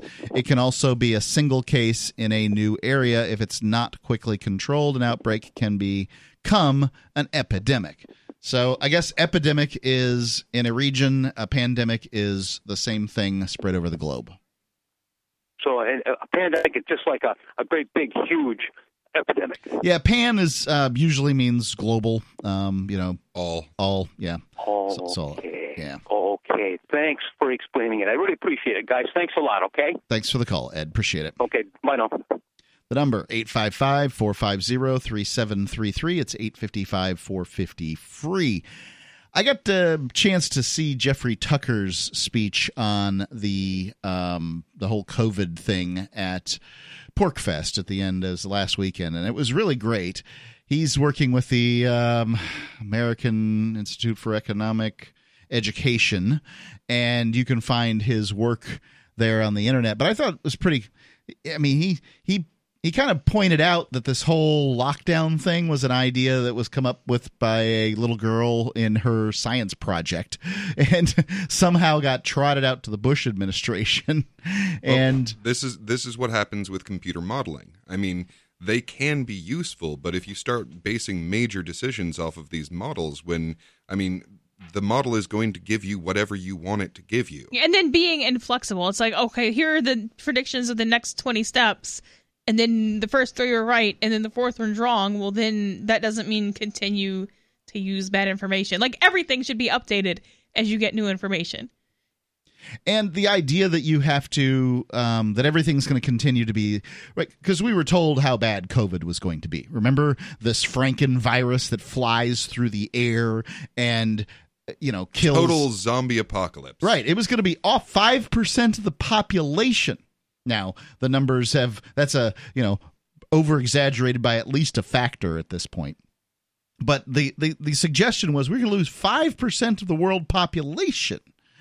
And, yeah, well, Tucker pointed out, now I have to finding corroborating information is difficult for me on this. I am not uh, some kind of you know pandemicist or whatever the it takes to figure this stuff out. He doesn't but, cite his sources. Um, I haven't gone through his article. I listened to okay. his speech. Oh, okay. So um, he said that the median age of death is 80, and the average age of death in the United States is 78. Uh, median age of death for COVID, which you know doesn't sound that terrifying. If frankly, I mean, it's if the average age of death is 78, we're all going to die at some point, and old age is one of these sort of comorbidities that seems to give COVID an opportunity. Obviously, um, we've all gotten used to the age of uh, people dying going up, up, up, but the, a, a global pandemic was coming. It's not like no one knew this was going to happen. The government never took the opportunity to do anything about it. And now suddenly, ah, run around with your hands up, everybody stay home, right? The state could have done many things ahead of time to prepare for this but they're bad at this ladies and gentlemen like this is the thing is is that Assuming that they wanted to, to do something about this. Right. Also, These are the people is- that have spent you into insolvency. They have in they've they've basically enslaved your grandchildren in debt slavery. They cannot keep people from coming across their own borders. They can't keep drugs out of their own prisons. And you want them to deal with a global pandemic. Look, I got it. They have the power to do it. They could do it. But I, I mean, I, I, I'm Do they have the power to do anything good about it? I I don't I think that you know it's insulting to um stupid people to call them stupid in the government. I think that they that I'm I'm almost sick and tired of giving them the benefit of the doubt.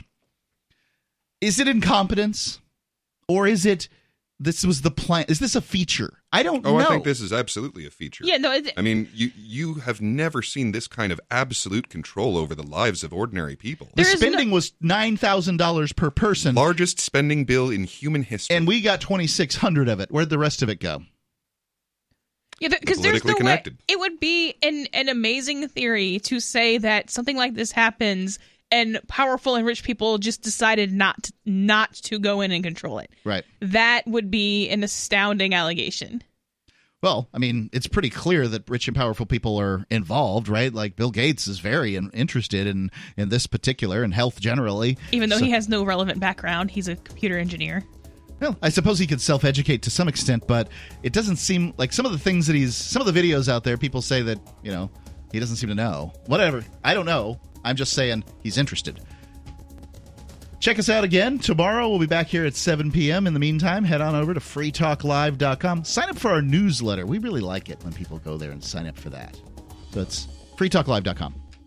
If you want to move to the free state and you're looking for some real estate, well, I know a guy who's really great. It's the realtor Mark Warden. Looking for a great real estate investment? Consider New Hampshire, which is ground zero for the Liberty Movement. Your first call should be to Mark Warden from Porcupine Real Estate. He's more than just a real estate agent. He's your New Hampshire concierge. Where are the best places to live? Do you want farm, city, the burbs, or forest? Do you want a duplex or multifamily building so that renters pay your mortgage? There are homes in all price ranges in New Hampshire, and Mark can help with financing too. Invest in Liberty and property. Mark Warden can help.